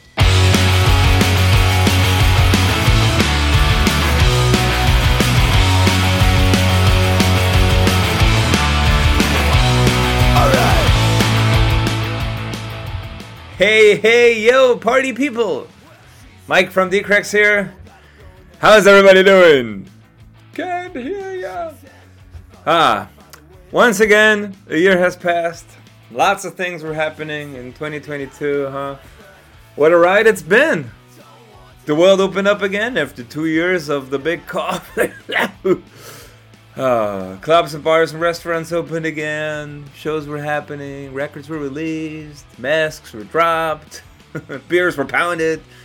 Drugs were said no to. Vitamins as well. and um, most importantly, hugs were finally back. Let's give everyone a big hug, shall we? Um, but yeah, our fine little bubble had lots of cool things happening also. And thanks to the one and only Dummy Room, I am here to present the winners of the Coolest Thing That Happened award.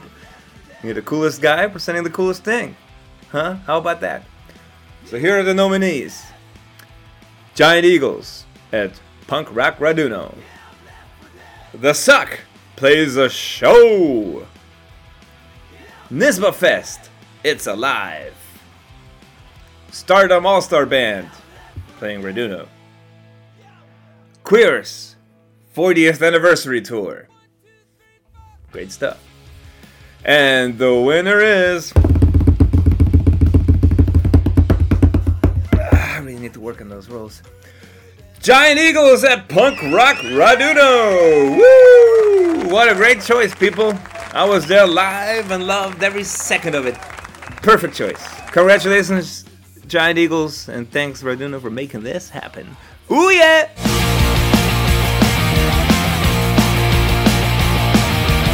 I used to hang around the alleyways. I used to run around the block, but now I've got nothing. Yeah, I'm stuck with nothing. My friends all went to university. They never bothered to go. Oh, I've got nothing. Yeah, I'm stuck with nothing.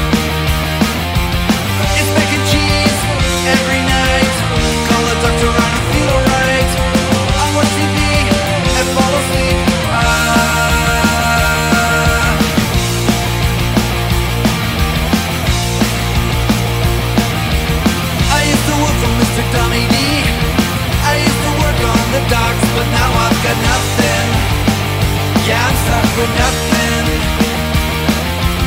He says it's due to the economy. He never bothers to call. Oh, I've got nothing. Yeah, I'm stuck with nothing.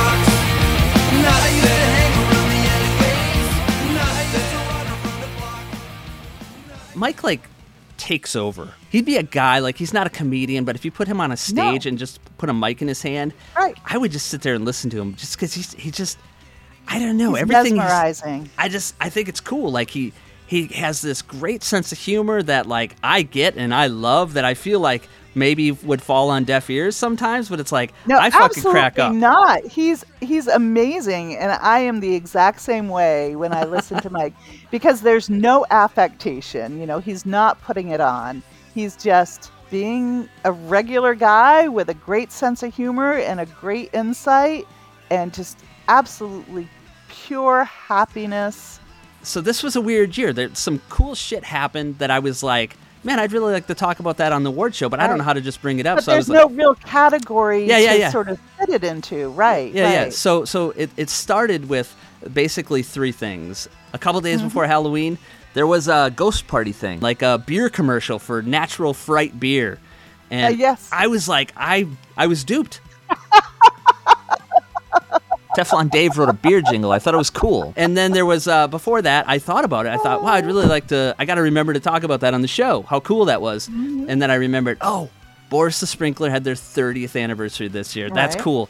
And then there was uh, It's Alive, NISBA, the NISBA uh, Fest. And I thought, these are really cool. What can I do? And then it hit me. I'm like, all kinds of cool shit happened. Giant Eagles played Right. a show, you know?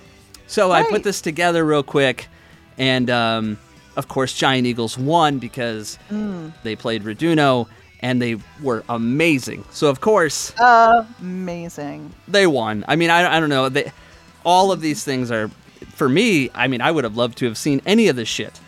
But uh, Just essentially, if you were included in this category, that was some cool shit, dude. And thank you very much for for for bringing that cool shit to us and letting us be a part of it because you know absolutely giant eagles unbeatable because it was their first ever and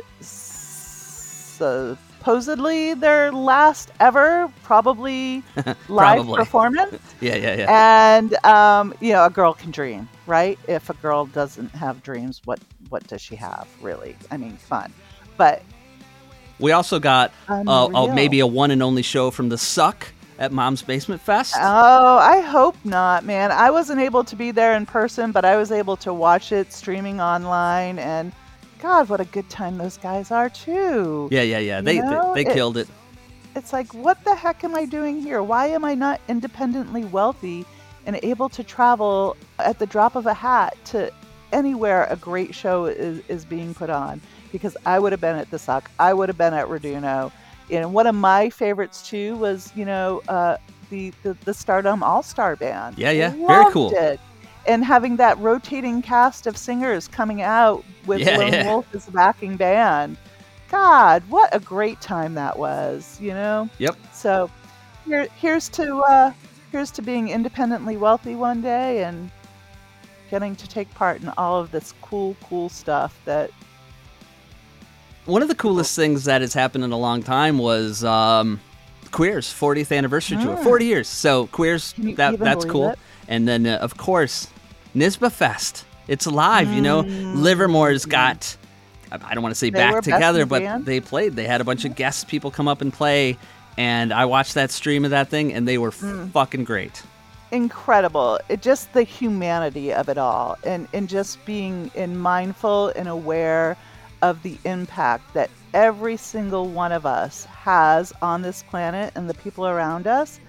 This is a representation of that. That is the validation of even though this man is no longer with us, sadly, tragically, he's not here, but his spirit, his generosity, his volunteerism, and his kindness will will live on because of events like the Nisba Fest and and such an honor to be able to to to be a part of that and and have them carry his message through.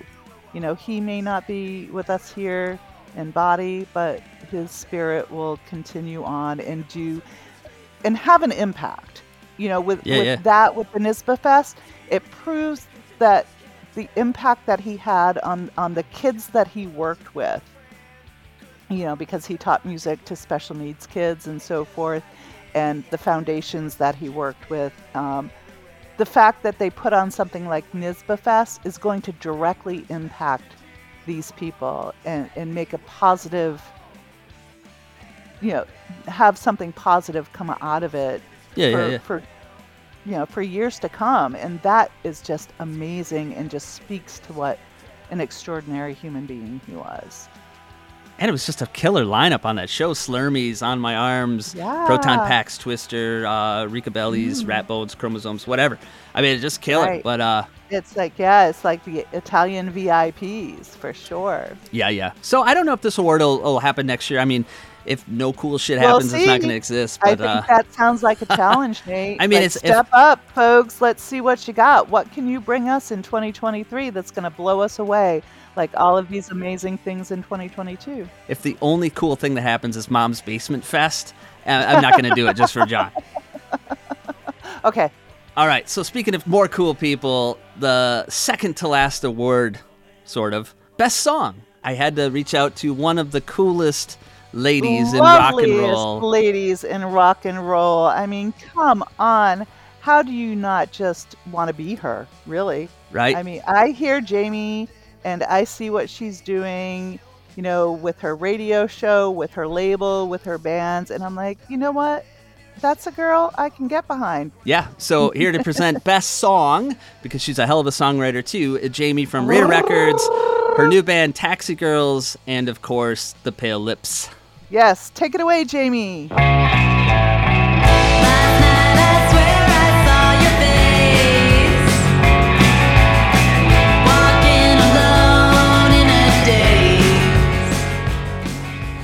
Everyone, this is Jamie from Taxi Girls, Pale Lips, and Reta Records. I tonight have the pleasure of presenting the award for Best Song.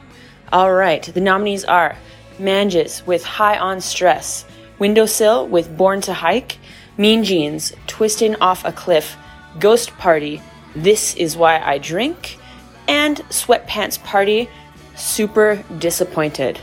Hmm, I know what my favorite song is, and it is the winner, the Manges High on Stress. Congrats, boys.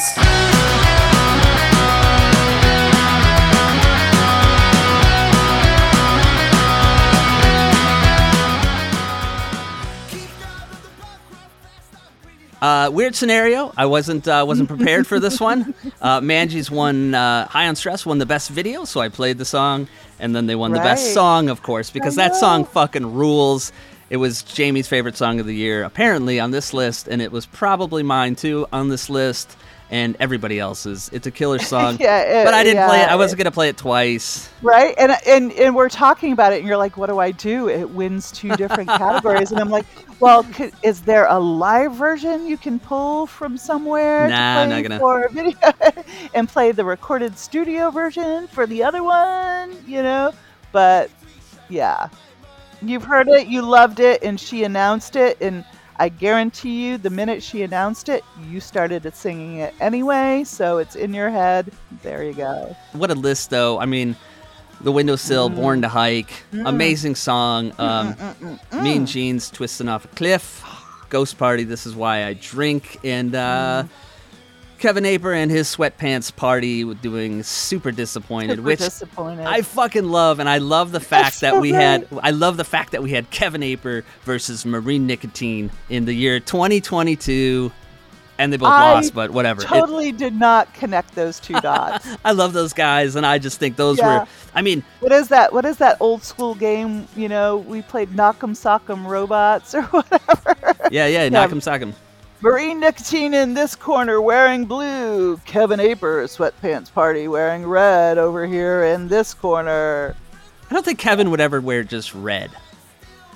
That's Well, too I'm- boring. I'm, thinking of the robots. They're Eh. little plastic little men that you manipulate with your fingers. You know. You got to spice it up a little bit for Kevin. Anyways, Manges. A Hawaiian shirt. Yeah, Over here in the Hawaiian shirt, Kevin Apers and sweatpants party. Manges high on stress. It's just when I first heard that oh. song, it was like I couldn't have been happier that day. You know, it was like the Manges. this might be the best Manji song I've ever heard, and I, I, I was, I was, I love that song. I mean, it is. You know, I know, and I know you talk about this record like this is the best Manges record ever, and it's wow.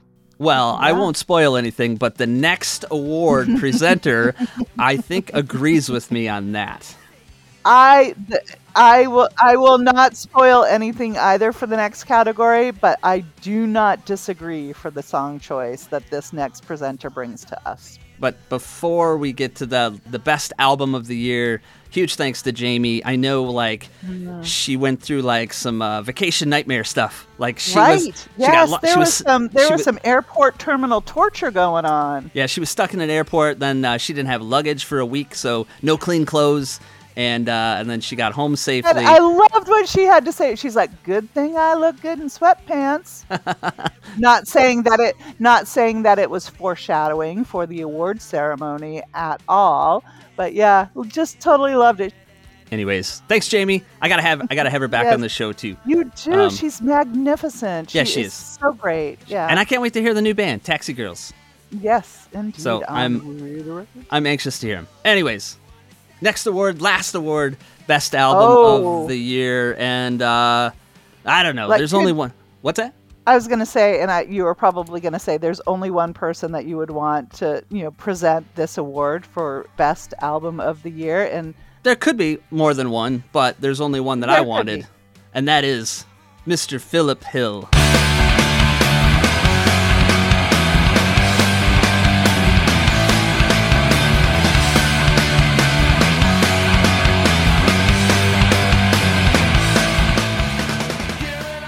Hey, Dummy Room, it's Philip Hill coming to you from Nashville, Tennessee, and it's my honor to present the award for Album of the Year 2022.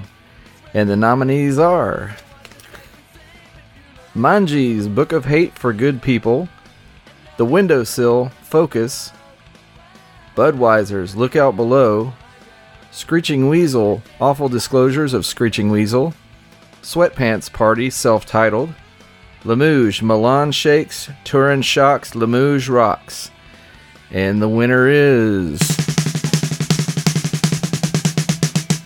With a collection of 12 modern pop punk classics, including my personal favorite Lucky Tiger, it's the Manges Book of Hate for Good People.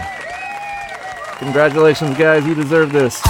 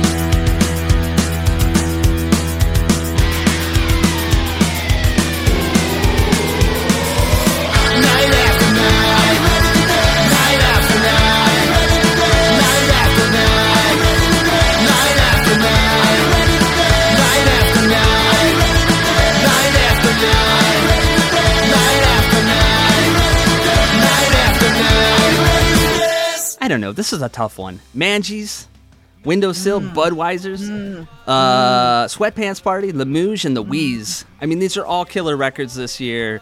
I think people got it right.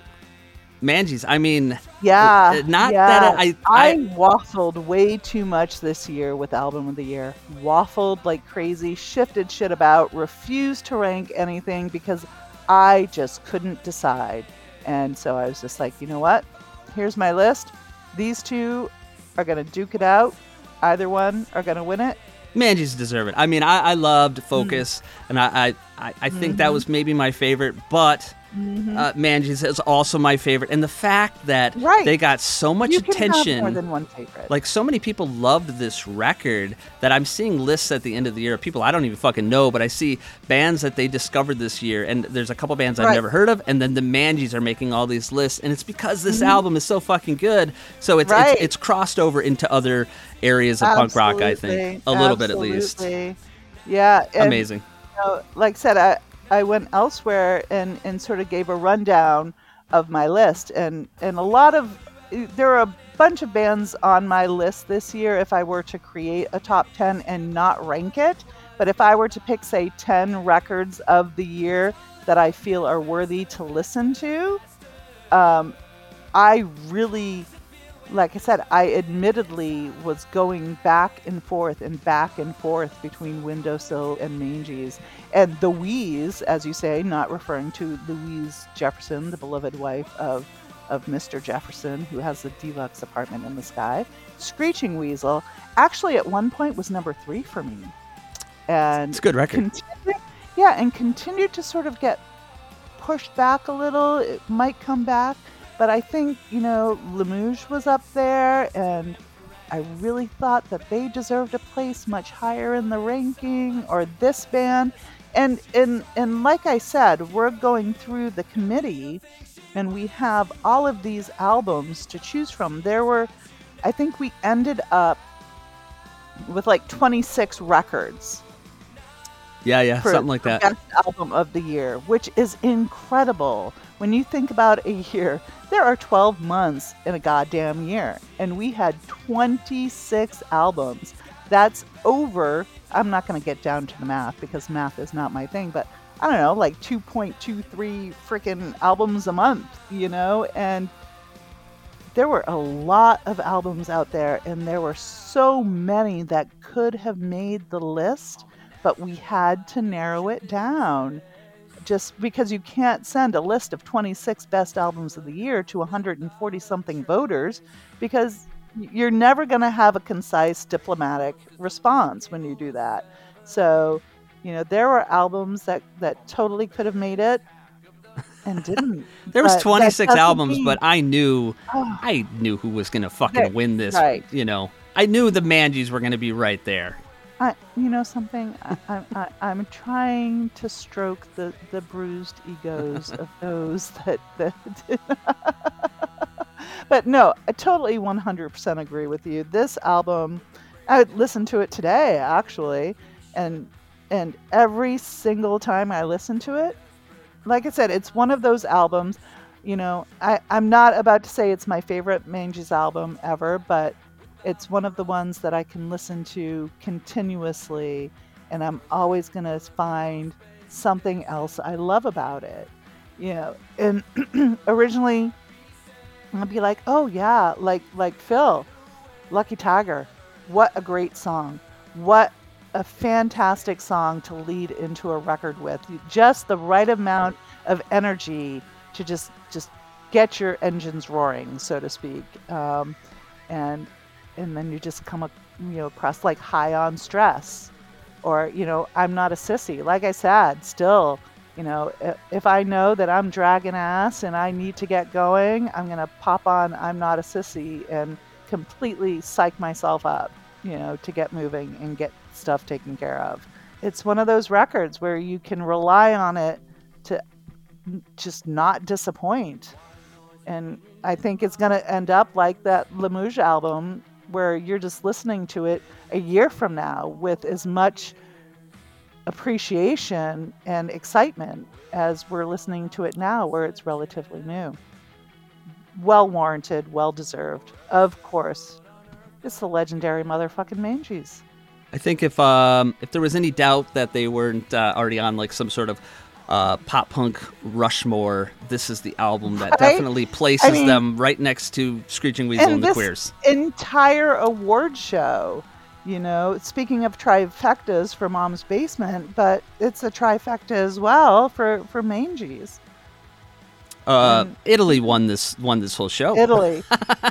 yeah, there was. Uh, I mean, uh, the, the albums that came out, like my f- four of my favorite albums, uh, Lemouge and Manges and Rat Bones and Rat Stinking. Polecats. And then, right, And Stinking I- Polecats. And that wasn't even all of them, but um, Right, a lot of and great that stuff. was actually, you know, that was on my list too. That was probably in my top five, which surprised me, you know, because the more I listened to it, the more I loved it. And I have to admit, you know, that one song, this one song I, I love so much is This Real.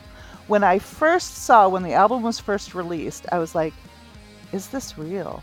Huh, that's interesting. Stinking Polecats are doing a Wipers cover. And I play it and I'm like, wait a minute, is this real? That's not a Wipers cover. This song, and, it, and you know, it reminded me of how much I loved Mess from Tough that, that Chris also uh, did with his band Tough and that song Destiny. Oh, yeah, yeah. And what what an incredible song Destiny was for from um, Tough on the on the Mess album. And is this real? For me, was was the same. And they, you know, they packed it into this album, Stinking Polecats. You know, oh, loved it. And like I said, You know, I was I was a little surprised by how high that actually got in there for me, but it did. Yeah, yeah. There were Same- a lot of me. records, lot of records. Like I said, just it fluctuates every single day. But for for the steadfast top one and two for me, Manges and Windowsill. And you can ask me five minutes from now, and I'm I'm still going to tell you, Manges, Windowsill. Yeah, I'm right there with you. I mean, I love both these records, but I, I gotta give it to I gotta give it to the Manges. You know, they Mm. they really did it, and I'm uh, of course thankful for Phil to to do this award. I know he loved the record, and uh, of course he's got some. Uh, you know, he, he did some time with the Manges on tour. He recorded an album, so he knows those guys pretty well. So extra cool that the legend Philip Hill got to uh, to honor them.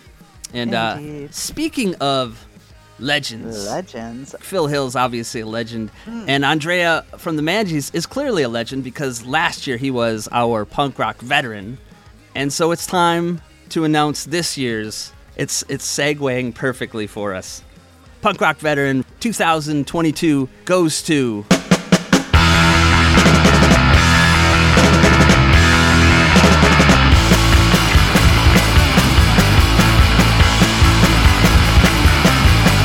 You suck,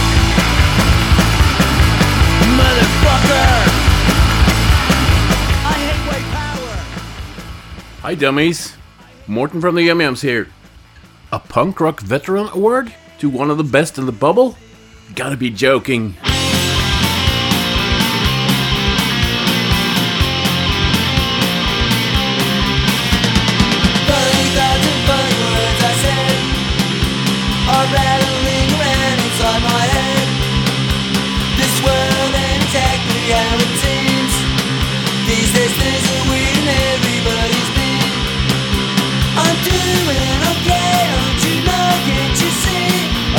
I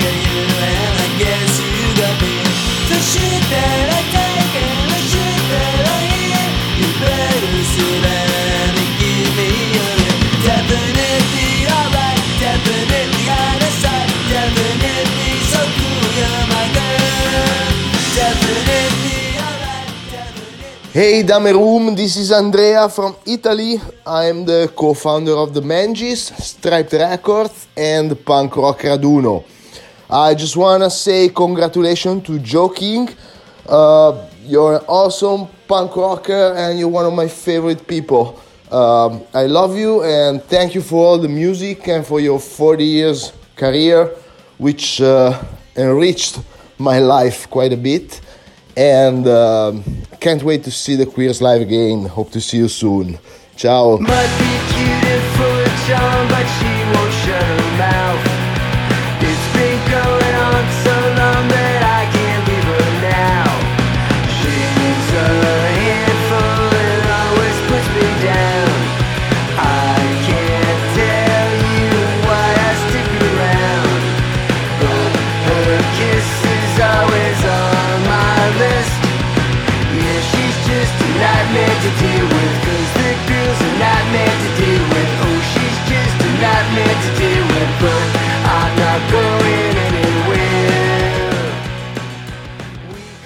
Hey guys, it's Hoglog from the Queers here.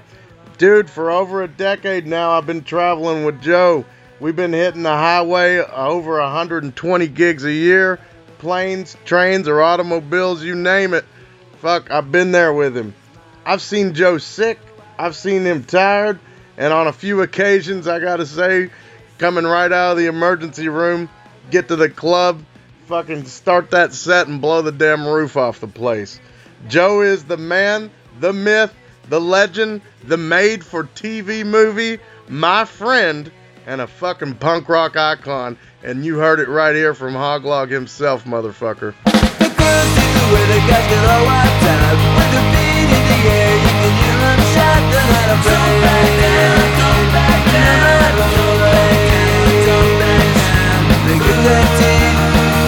They don't back down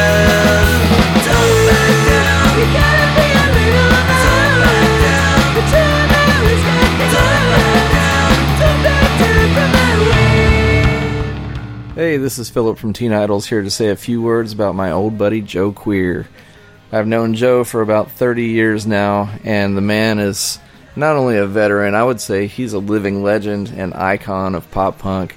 You know, his band, The Queers, if there was a holy trinity of pop punk, lookout era pop punk, I would say it's Screeching Weasel, The Queers, and MTX. And I've been fortunate enough to play in two out of three of those and become friends with all of them. So I'm very fortunate in the fact that I've gotten to personally call Joe Queer a friend for 30 years, and uh, we're still friends to this day. We talk all the time, and uh, Joe's a great buddy of mine. Uh, he has done so much for so many bands, small bands. You know, Joe tours like a veteran road dog, and he'll go through every small town and hear these opening bands. And if he sees a spark, Joe's not hesitant to help somebody. You know, he did that for my band. We played together in '94 and uh, stayed in touch. And when it came time to do a tour in '95, he tapped us to join him on the road, which was a huge eye opener and learning experience for us. It kind of got us to that next level from being a local band to a national band. And I owe Joe a huge debt of gratitude for that.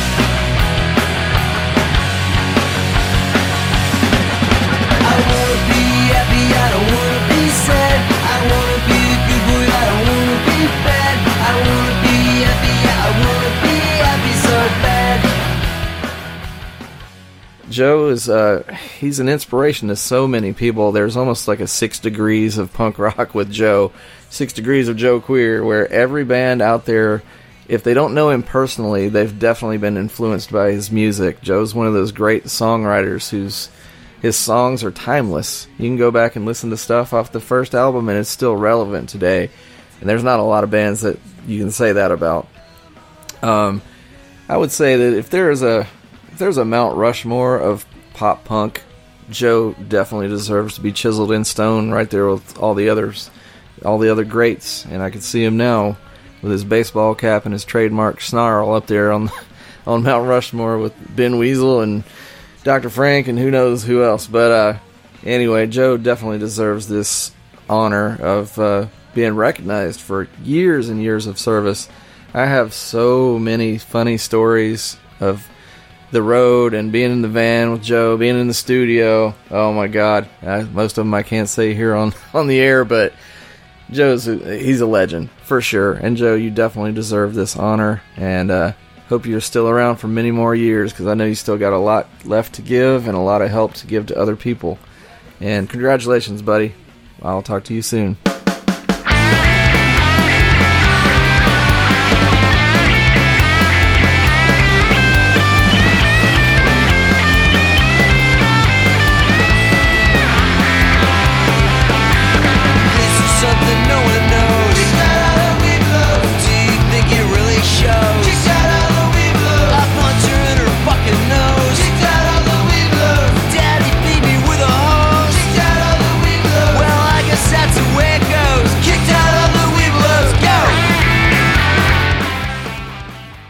Queer, the man, the myth, the legend.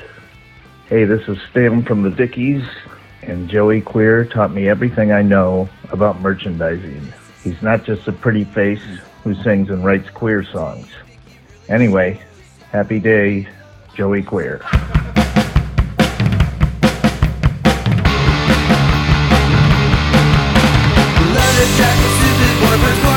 Life is just a bum. And oh my gosh, I love styles never. Too much of everything and everyone is. Well, don't get and bothered, I know I've got problems, I also know just what this. Yummy, yummy punk rock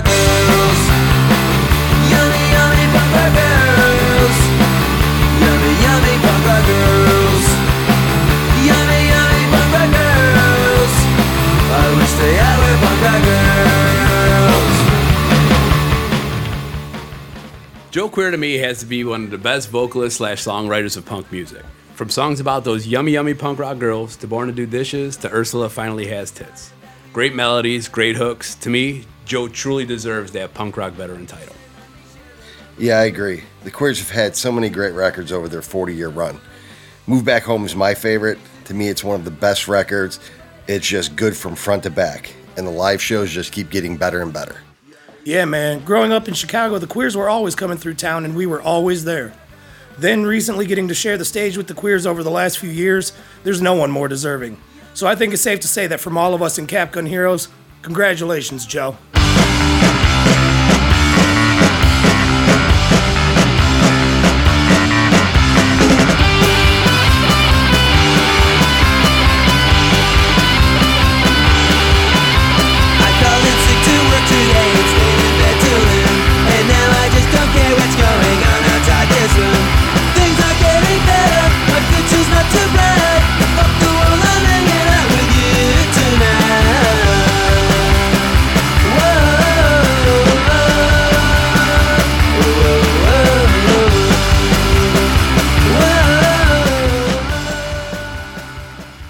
This is Josh Goldman from the Raging Nathans and Rad Girlfriend Records. Um, one time I was playing in the Queers and our tour ended in New Mexico, and me and Joe had to drive home or back to the East Coast um, all the way from uh, Albuquerque. And I remember, and this is a silly memory, but it kind of speaks to how Joe is.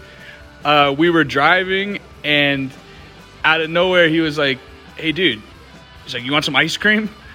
And he just pulled over, and we went to some ice cream place at like eleven in the night, at eleven at night, and we got some ice cream and uh, got back on the road. And that's always one of my. Uh, I don't know why I remember that, but that's a nice memory that I have of Joe.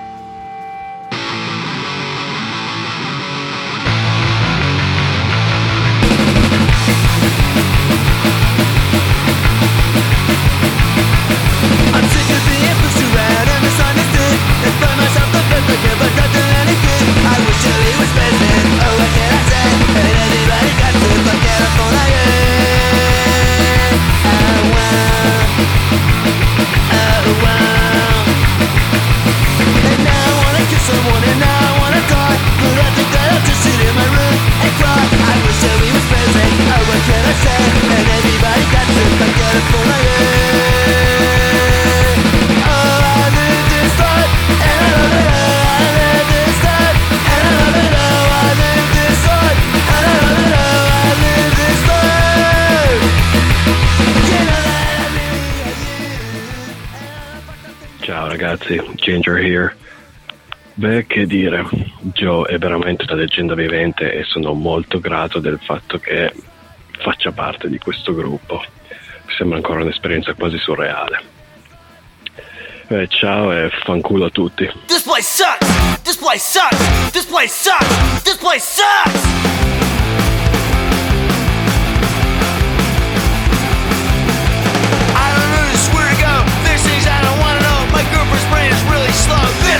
Sucks! This place sucks! This place sucks! This place sucks! Hey, this is JJ Nobody, congratulating Joe Queer for the Punk Rock Veteran Award. One of the hardest working motherfuckers I know, and the youngest, oldest guy I've ever met. And trust me, we are all old. Congratulations, buddy. I fucking love ya.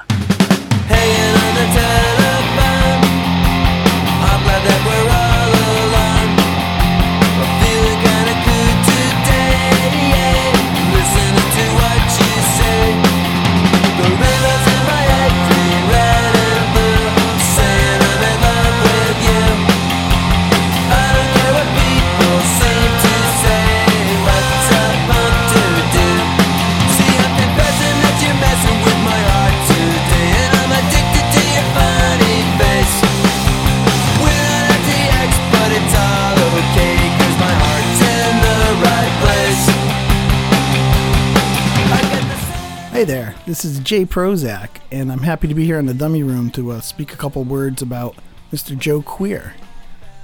I met Joe in 1998 when my first band, the Grand Pricks, got to open up for the Queers in Portsmouth, New Hampshire at the Elvis Room.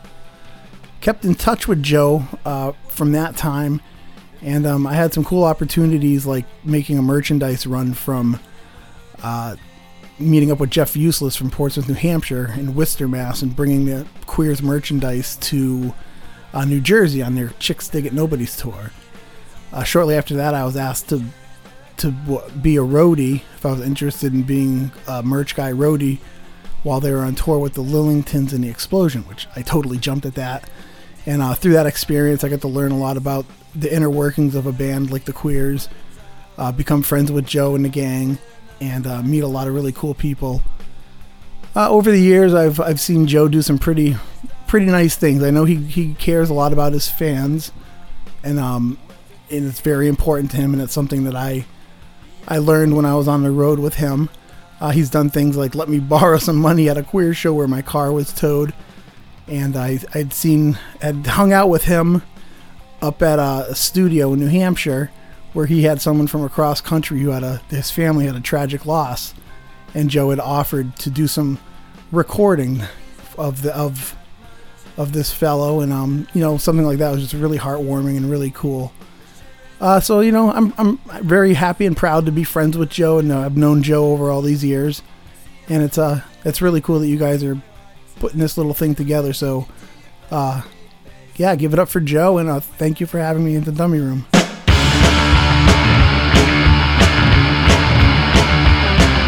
My folks had me committed just two weeks ago.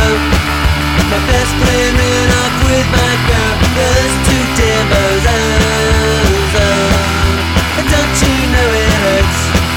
But hey, she ain't the first. Oh, she ain't the first. I was a teenage bonehead, yes it's true. I was a teenage whatever. I was a just because. Of you. Hey ho, it's Cheeto. I played bass in the Queers from 2017 to 2021. Well, I just caught wind that Joe Queer is winning the Dummy Room Lifetime Achievement Award. So I wanted to drop in and say a few words. I've been to almost all 50 states and all around the world with old JQ, and I can attest that no one deserves this prestigious award more than Joe. Below that abrasive, cranky New England exterior is one of the most humble and hardworking frontmen in punk rock. He lives to play music and tour through and through. Yeah, sometimes touring can get monotonous. You're stuck in a small place with the same dudes for weeks on end, hearing the same old stories and engaging in psychological warfare to pass the time. But touring with Joe is always a blast because there's always fun, there's always laughs. I tour with other bands, we have to deal with diva prima donna personalities. But there's no elitism with Joe. What you see is what you get. The Queers are the punkest band out there, period. No frills, no following trends, no ass kissing to get on whatever trendy summer punk festival may be around the corner, or virtue signaling to appease whatever political agenda is in. The Queers are here, and if you don't like it, well,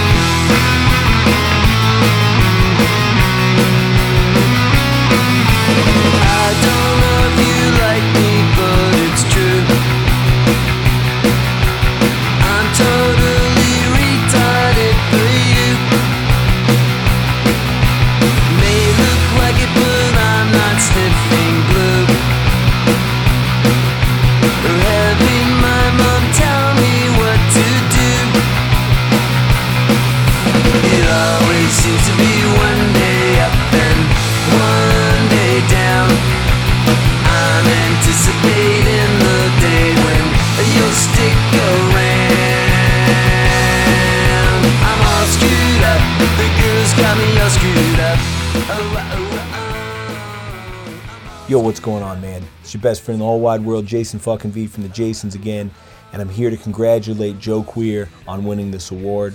What can I say about Joe Queer, man? Well, I can say a lot because I went on tour with the guy, I stayed at the guy's house, I recorded at his studio, and I got to really experience the person that he is. I could tell you about people that told me that Joe Queer literally saved their lives numerous times on tour. I could tell you about all the young bands he helps and all the gear he gives away and all the cool shit that he does, but I feel like that's Joe Queer shit and he doesn't like the fanfare. What I can tell you though is a funny story about what it was like for my band to tour with Joe. So let me set the stage for you. We're going on tour with the Queers and the Dwarves, and Joe comes up to us and he says, I brought these fucking fog machines, man. They're fucking cool. We're gonna fog the place out tonight. And we're like, fuck yeah. And he's like, you guys can use them too. And we're like, fuck yeah, man. Joe Queer, you're cool as fuck, right? Then he comes over to Jason 3D and he says, 3D, tonight I want you to uh, run the fog machine while we're playing, all right? Now don't skimp on the fog. Make sure you fog it up pretty good. So 3D's like fogging it up, right? Like, it's doing pretty good, man. I mean, every time uh, you know uh, uh, Ginger does a solo, he fogs it. Every time Joe sings a, a part that's like a sing-along part, he fogs it. But I noticed that Joe keeps looking over at 3D and motioning. I'm like, come on, man, more fog, more fog, more fog. You know, all night, all night. You know, 3D's not fogging it crazy, right? So Joe Queer gets off and he's like, ah, you did all right, 3D, whatever. So the next night, Joe Queer comes up to Jason Hollywood and he goes, hey, Hollywood, you know, uh, I had fucking 3D run the fog last night. He did all right, but he didn't do enough fog. I want you to run it tonight and really fog the place up. Really fucking fog it up, man. So fucking Hollywood's running fog now, right? Night night two or whatever, and you know he's he's fogging the place up pretty good, man. He fogs it up so much that you can barely see Hoglog back there pounding on the drums, right? I mean it's very cinematic, it's very very cool. He fogs it up, and I still notice, man. You know Joe keeps looking over, like what the fuck's going on? What the fuck's going on, right? So he fogged the place up good, but after the show, Joe Queer goes, ah, good job, Hollywood. Not bad, not bad. So he takes the fucking fog machine controller, and the next night he comes over to Jason Hell. And he goes, hey, Hal, I want you to fog, uh, use the fog machines tonight. You know, I had 3D do it, and yeah, he did all right. And then fucking Hollywood did it, and he, he, he just didn't fucking fog it enough. So I want you to really fucking fog the place out. Now, by this time, we figured it out. Joe wants all the fucking fog. Joe wants fog 24 7. Don't fucking stop hitting the fog button. And that's exactly what Jason Hell did. He laid on the fog button all night at the Craft House in Pittsburgh, Pennsylvania, to the point where this gigantic venue was fogged out so much that all the fucking fire alarms went off. They evacuated everybody. The queer set was cut short to like 45 minutes. The fire marshal comes and they shut the whole fucking thing down. And as this entire venue is enveloped in fog, you can't see anybody on the fucking stage. The show's over, the alarms are going off. Joe walks over to Jason Hell, and as he's walking out the door, he goes, Good fucking job tonight, Hell. Just right. And fucking walks out the door, that goddamn legend of a human being. Hail Joe Queer. If you don't like him, go fuck yourself and get a clue. Uh, he deserves this award. Uh, they're the only band on this fucking list that still goes as hard as they do and as hard as they ever have. They're the definition of a true fucking hardworking DIY fucking punk rock band because he does literally everything himself. I've seen Joe Queer carry Jason's gear. I've seen Joe Queer run his own merch. I've seen all that shit from him. No rock star shit with this guy. Genuinely great human being, and uh, we would all fight you if you say otherwise.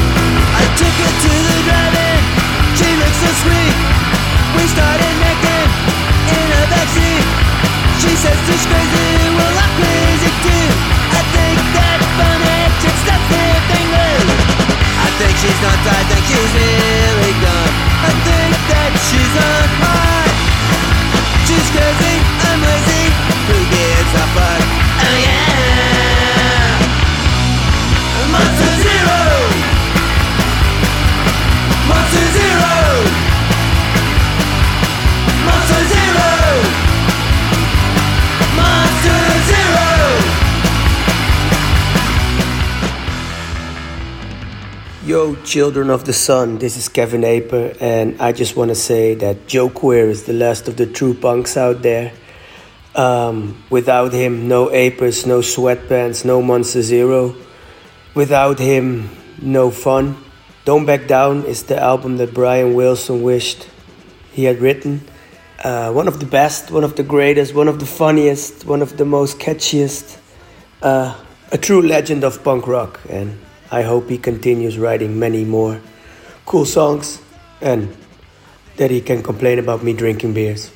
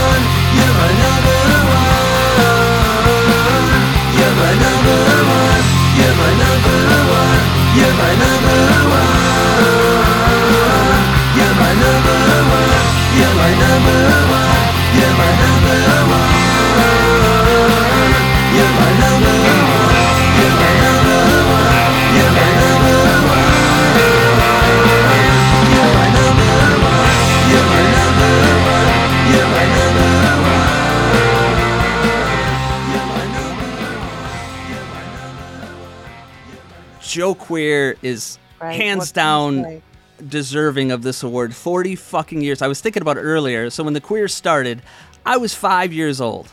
God. So I think back to uh, my what I you I was know 11. I, I you know five you're old uh, five whatever um, five years old I can't even imagine being in a punk rock band from that time to now it's, it's right.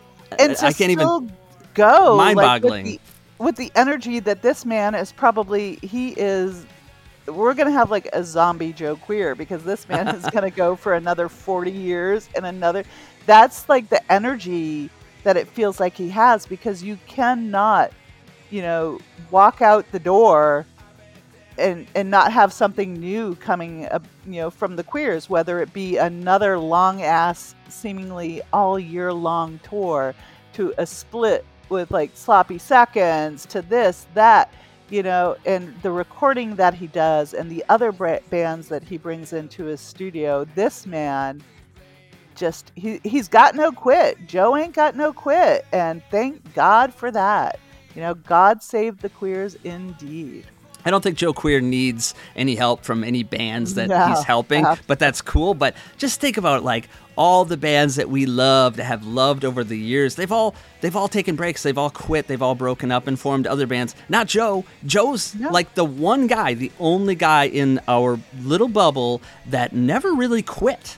I mean, he's eh, you know, there's there's take Screeching Weasel. Like people have that argument. It's not Screeching Weasel if it's Mm. you know if, if Jughead and Vapid are in. it. I get that. I don't I don't believe it, but I, I get it. But not with Joe.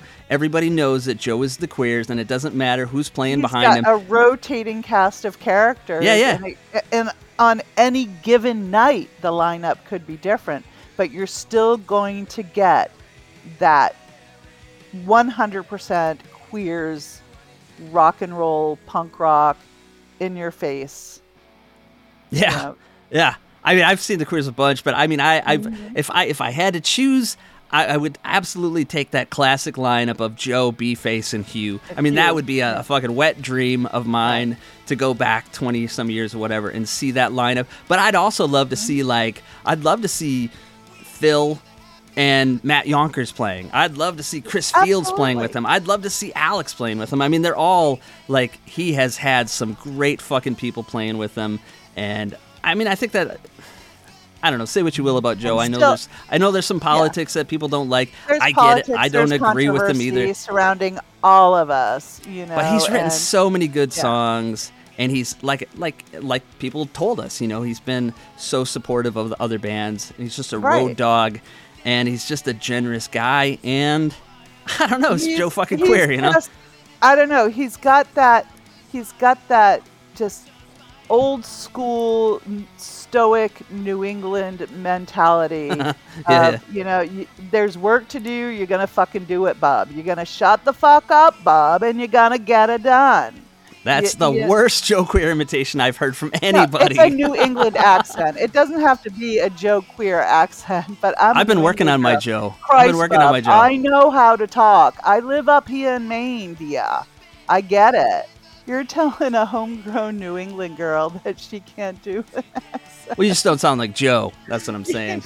you sound like every other asshole in Maine, but you sound Joe like Queer. every other asshole in Wisconsin. Shut up. I know. Yeah, yeah, yeah. I yeah, Oh, I exactly. Hey, I didn't tell you something. Speaking of, that's a weird transition. I don't know what made me think of this, but so I, I forgot to tell you that um, Miles and me had a conversation on New Year's Eve, and Mm-hmm. Right? Miles, who's six years old by the way, just turned six.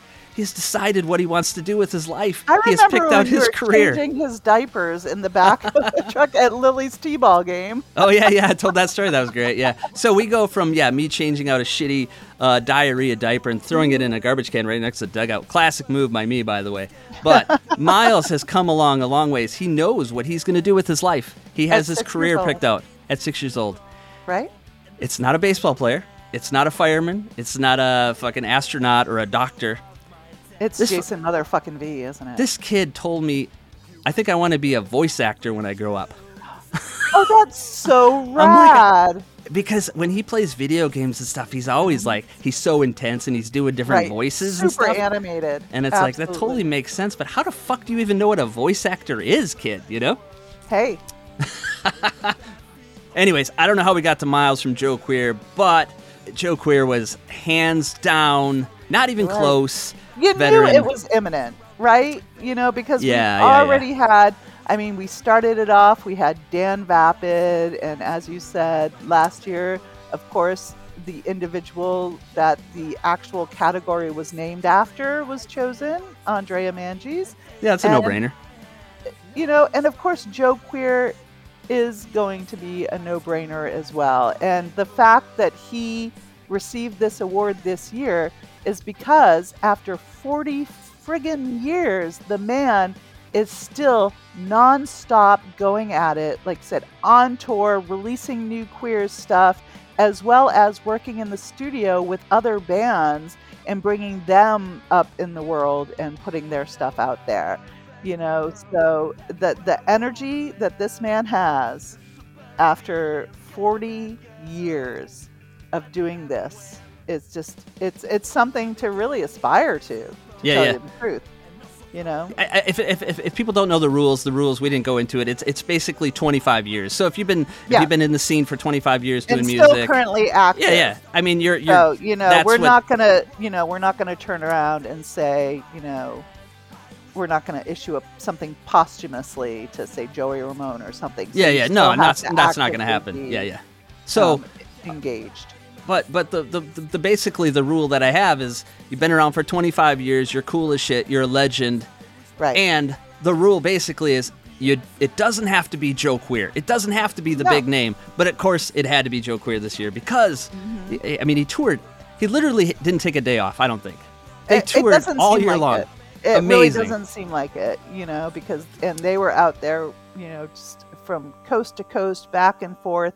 It really did feel like they were on the road every single day of the year last year. They probably weren't. They, I'm sure they had a day off here and there, but man, I mean, just, just Yeah, yeah. following them every day, you knew there was going to be a queers update, and Yeah, yeah. and that's you know, there's What's- something what's- to be said. The other thing that's crazy, I was talking about how long 40 years is. Like, you think of other bands that have been around for, like Kiss or something like that. They've been around for 80 years, I think, mm-hmm. and they play in front of thousands of people, and they've made they've made millions of dollars, right? And then there's mm-hmm. Joe Queer. Like, the worst Kiss show has probably been twice as large as the best queer show. And that's and Joe hasn't made millions of dollars. He hasn't made much money, you know. He's you just know doing it because he loves be it. At? It's his life, queers for sure. Absolutely. So I was talking to Phil the other day about this, and uh, like he told me like they took Teen Idols on their first tour outside of like the South or whatever. Yeah. And I saw that tour at the Seventh Street Entry in like n- the Oh, summer of '95. That's so long ago, like 27 Uh-huh. years ago was my first queer show.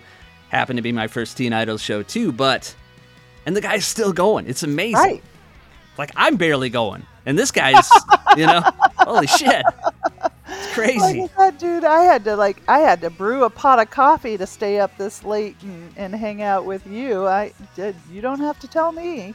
Hey, I got something cool too, by the way. I uh, Ryan Rude from Blabbermouth uh, Fanzine and Booking, he sent me a bunch of these zines, these little uh, 40 Mhm. years of the queer Yeah. zines, Mhm. and um, I got. I'm looking at it right now. It's kind of cool. It's a very early '90s zine, you know. Anyways, I have a bunch. I've been uh, I've been sending them out with some orders and stuff. So if anybody wants one, you can Excuse me. you can uh, sweet talk me into sending you some or one. Sweet and I've got some buttons and stickers from Blabbermouth. Very cool of him to uh, to uh, send these out. It's kind of a cool little zine, actually. There's Yeah. contributions from all kinds of people, Blag and Jughead, and Hey. uh, a couple people I don't care about, but um, but it's cool. Anyways, And hey, an opportunity because you're not going to do it. An opportunity for me to pimp Hey Pizza Records. So why don't you hop onto the website, go through the merch No. store, see what you want to order, and, and support our man Natage for everything he does with the Dummy Room, this award show, every podcast he puts out, every album he puts out, all of the support Nate that you give. Uh, did you just vomit? I think I, I puked Here, in my mouth a little bit. I got some on my pants. that- So, anyways. you hate it. You hate it that I insist on on and throwing accolades your way. You know what I hate know? about the award show? I got to tell you right now.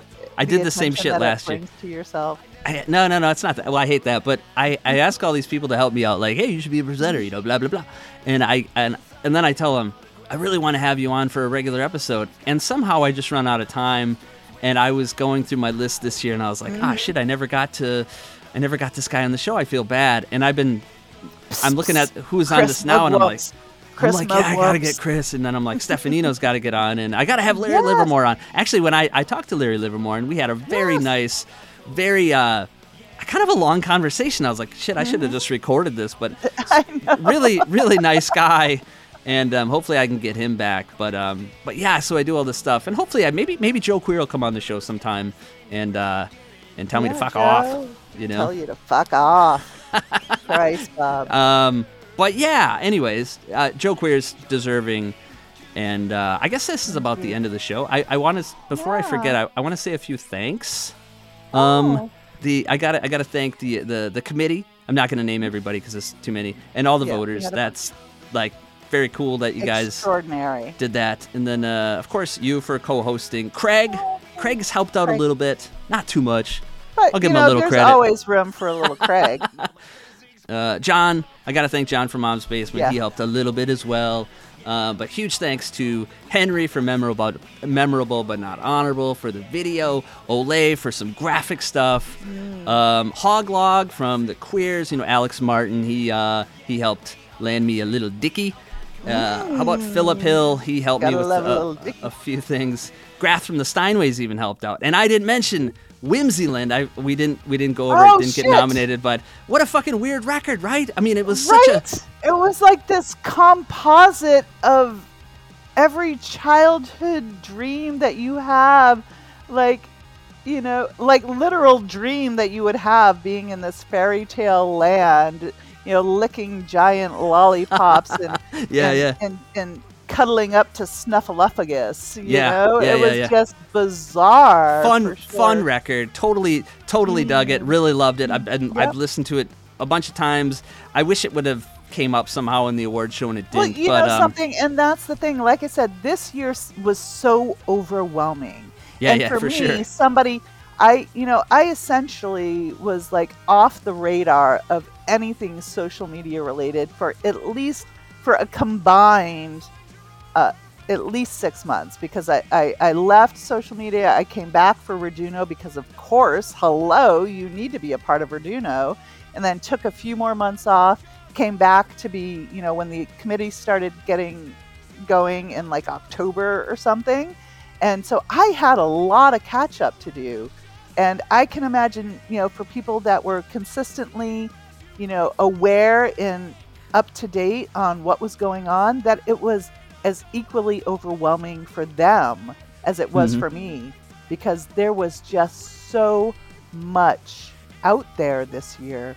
We were, and you know, I probably sound like a broken record. I probably say it every year, but how friggin' lucky are we that there was so much great, amazing stuff out there that that we got to listen to, and and and bring to the listeners here tonight, and there are literally, for as much as we've talked about and mentioned tonight, literally three, four times as many bands and releases that we could have talked about. Yeah, yeah. Put out a great oh, record. Oh, yeah, We yeah. brought up the Budweisers, great band from Spain, had a had one of my favorite albums of the year on Monster Zero this year. You know, Yeah, and just Absolutely. just this could be a 10 hour friggin' episode, which nobody in their right effing minds wants. certainly not. No. you know, but it, we easily could have filled up several hours just acknowledging everything that was put out there this year. Yeah, yeah, yeah. Uh, there was a lot. There was a lot. So uh, one more person, Brian Starkey. Um, Oh, Brian! He's like Brian rules. He is he's like a my uh, guru. he's my Japanese connection. He is your So- Japanese connection, and he Yeah, yeah. is. He's even got the bald head. He is that spiritual advisor. You know, he reminds me of this. So at at my job, we every year we have to do this security training, and I'm gonna have to look up the actor because he's a bald man like Brian, but he's he's very philosophical and intellectual and just sort of zen you, you know? And and he reminds me so much of, of brian. But we have these security videos that we watch like i said at work every year. Um, and they're kind of set up like a netflix binge. You have like all of these episodes to watch. It's called um, inside man or something like that and there's a character in it that reminds me of brian and oh my god Just- You know who he Yeah. looks like? I've never seen him before. I'm looking at him right now. He Mm-hmm. kind of looks like uh fuck, like he looks like Ian MacKaye Oh, meets like think so? uh Like meets a- uh Michael Michael the guy from REM. Like a weird Stipe and Ian Yeah, MacKaye? the picture I'm looking at. I'm not. It's not an oh insult. my I mean, God. is a good-looking guy. He's got a Batfoot shirt on in the shirt. Holy shit! He's got the Fugazi hat on, and he kind of looks like that. But he doesn't look like. I don't know. He looks tougher than that, though. He kind of looks like Bo Basement without the without tattoos, a little He- bit. Yeah, Brian's got. Yeah, he's got. If you were just to look at him, he looks like a pretty tough guy, but he. I'm is- glad he lives in Japan because he would probably murder me right now if he was. Listen, I just appreciate him helping out, getting uh, getting Yoshi to do something. Thanks to the, all the presenters and, and everybody involved. I know I'm forgetting somebody. Maybe I'll edit in later if I forget. But uh, yeah, fun fun time. But uh, I, I know there's like you said there's a there's a there's a million releases we didn't talk about, and uh, but you know luckily for me I get to talk about a lot of these throughout the year. So You do. I'm not. I'm not trying to ignore anybody. Some one of my favorite albums this year was dropped out and it didn't win Yes! an award, and that's where you guys got it way it won wrong. an award. See, that was the thing. Like Einar from the prom dates actually came back and said, "I changed my vote because I screwed up and Nate was right." But it Yeah, still wasn't enough. below the cover. I love that dropped out album. Nicola is probably one of my favorite songs of the year. Absolutely. Yeah, yeah, yeah. That, Love that dropped out band. was great. Great, great. Love that band, Art by B Face Stool, because B Face rules. And uh, I guess we should just call it a night. so thanks call it a for uh, thanks for joining me again. Well, thank you for having the guts and the gall to have me back. I really appreciate it. It was a lot of fun, as always. Favorite part of the year is is is this Dummy Room Award episode. Looking forward to Your life sucks so bad if this is your favorite thing. You know what? You know, shut. You know, I promised myself. I know I've sworn a lot tonight, and I promised myself I wouldn't swear. But Jesus, Nate, shut the fuck up and let a girl give you a compliment. You know what I mean, year. though. I do absolutely know what you mean. But you know what? If it wasn't for you, legit, if it was not for you, we would not be here doing this thing. And I dare say that, you know, a lot of people look forward to every episode that you put out, and we're thankful for it. And you have a lot to do with why this scene has had the success it's had lately. And you know what? Cut that out. I don't care, but at least I'm putting it out there because it's true and you deserve it. And you're too humble and you're silly. And you were the best label of the year, God damn it. No, no, no. No, we'll I'm see if. I leave that in. Anyways, well, well, well, thank you as always for the kind words. I appreciate it, and uh, I guess we'll just we'll just we'll just end it here. Now, I guess I'll be back next week, maybe with an episode, hopefully with one of the people on. One of the presenters, I can sweet talk them into coming back and talking about their their cool lives with me. There could have been several cool people that you could Yeah. talk to, but yeah, I have a couple plans, so I think I'll be back next There's week. Always something up your sleeve. And who knows when this is even going to come out? So, you know, if at all. Things get busy around my house. You know, I don't always have a lot of time. So, anyways, had a blast. Hope everybody. Hey. Uh, hope hope nobody's too angry with with me this year. Or Um, me. But if they are, you know what? you know, I don't know. Congratulations to the win. Any complaints for the Dummy Room 22 award show shall be directed to John Profit from Mom's Basement Records. Oh yeah, yeah, yeah. Send it to him. Anyways, thanks for hanging out. Until the next episode, everybody stay safe, stay cool. Congratulations to all the winners and to all the losers. Fuck you. Better luck next year. Fuck you. Better luck next year. Bye.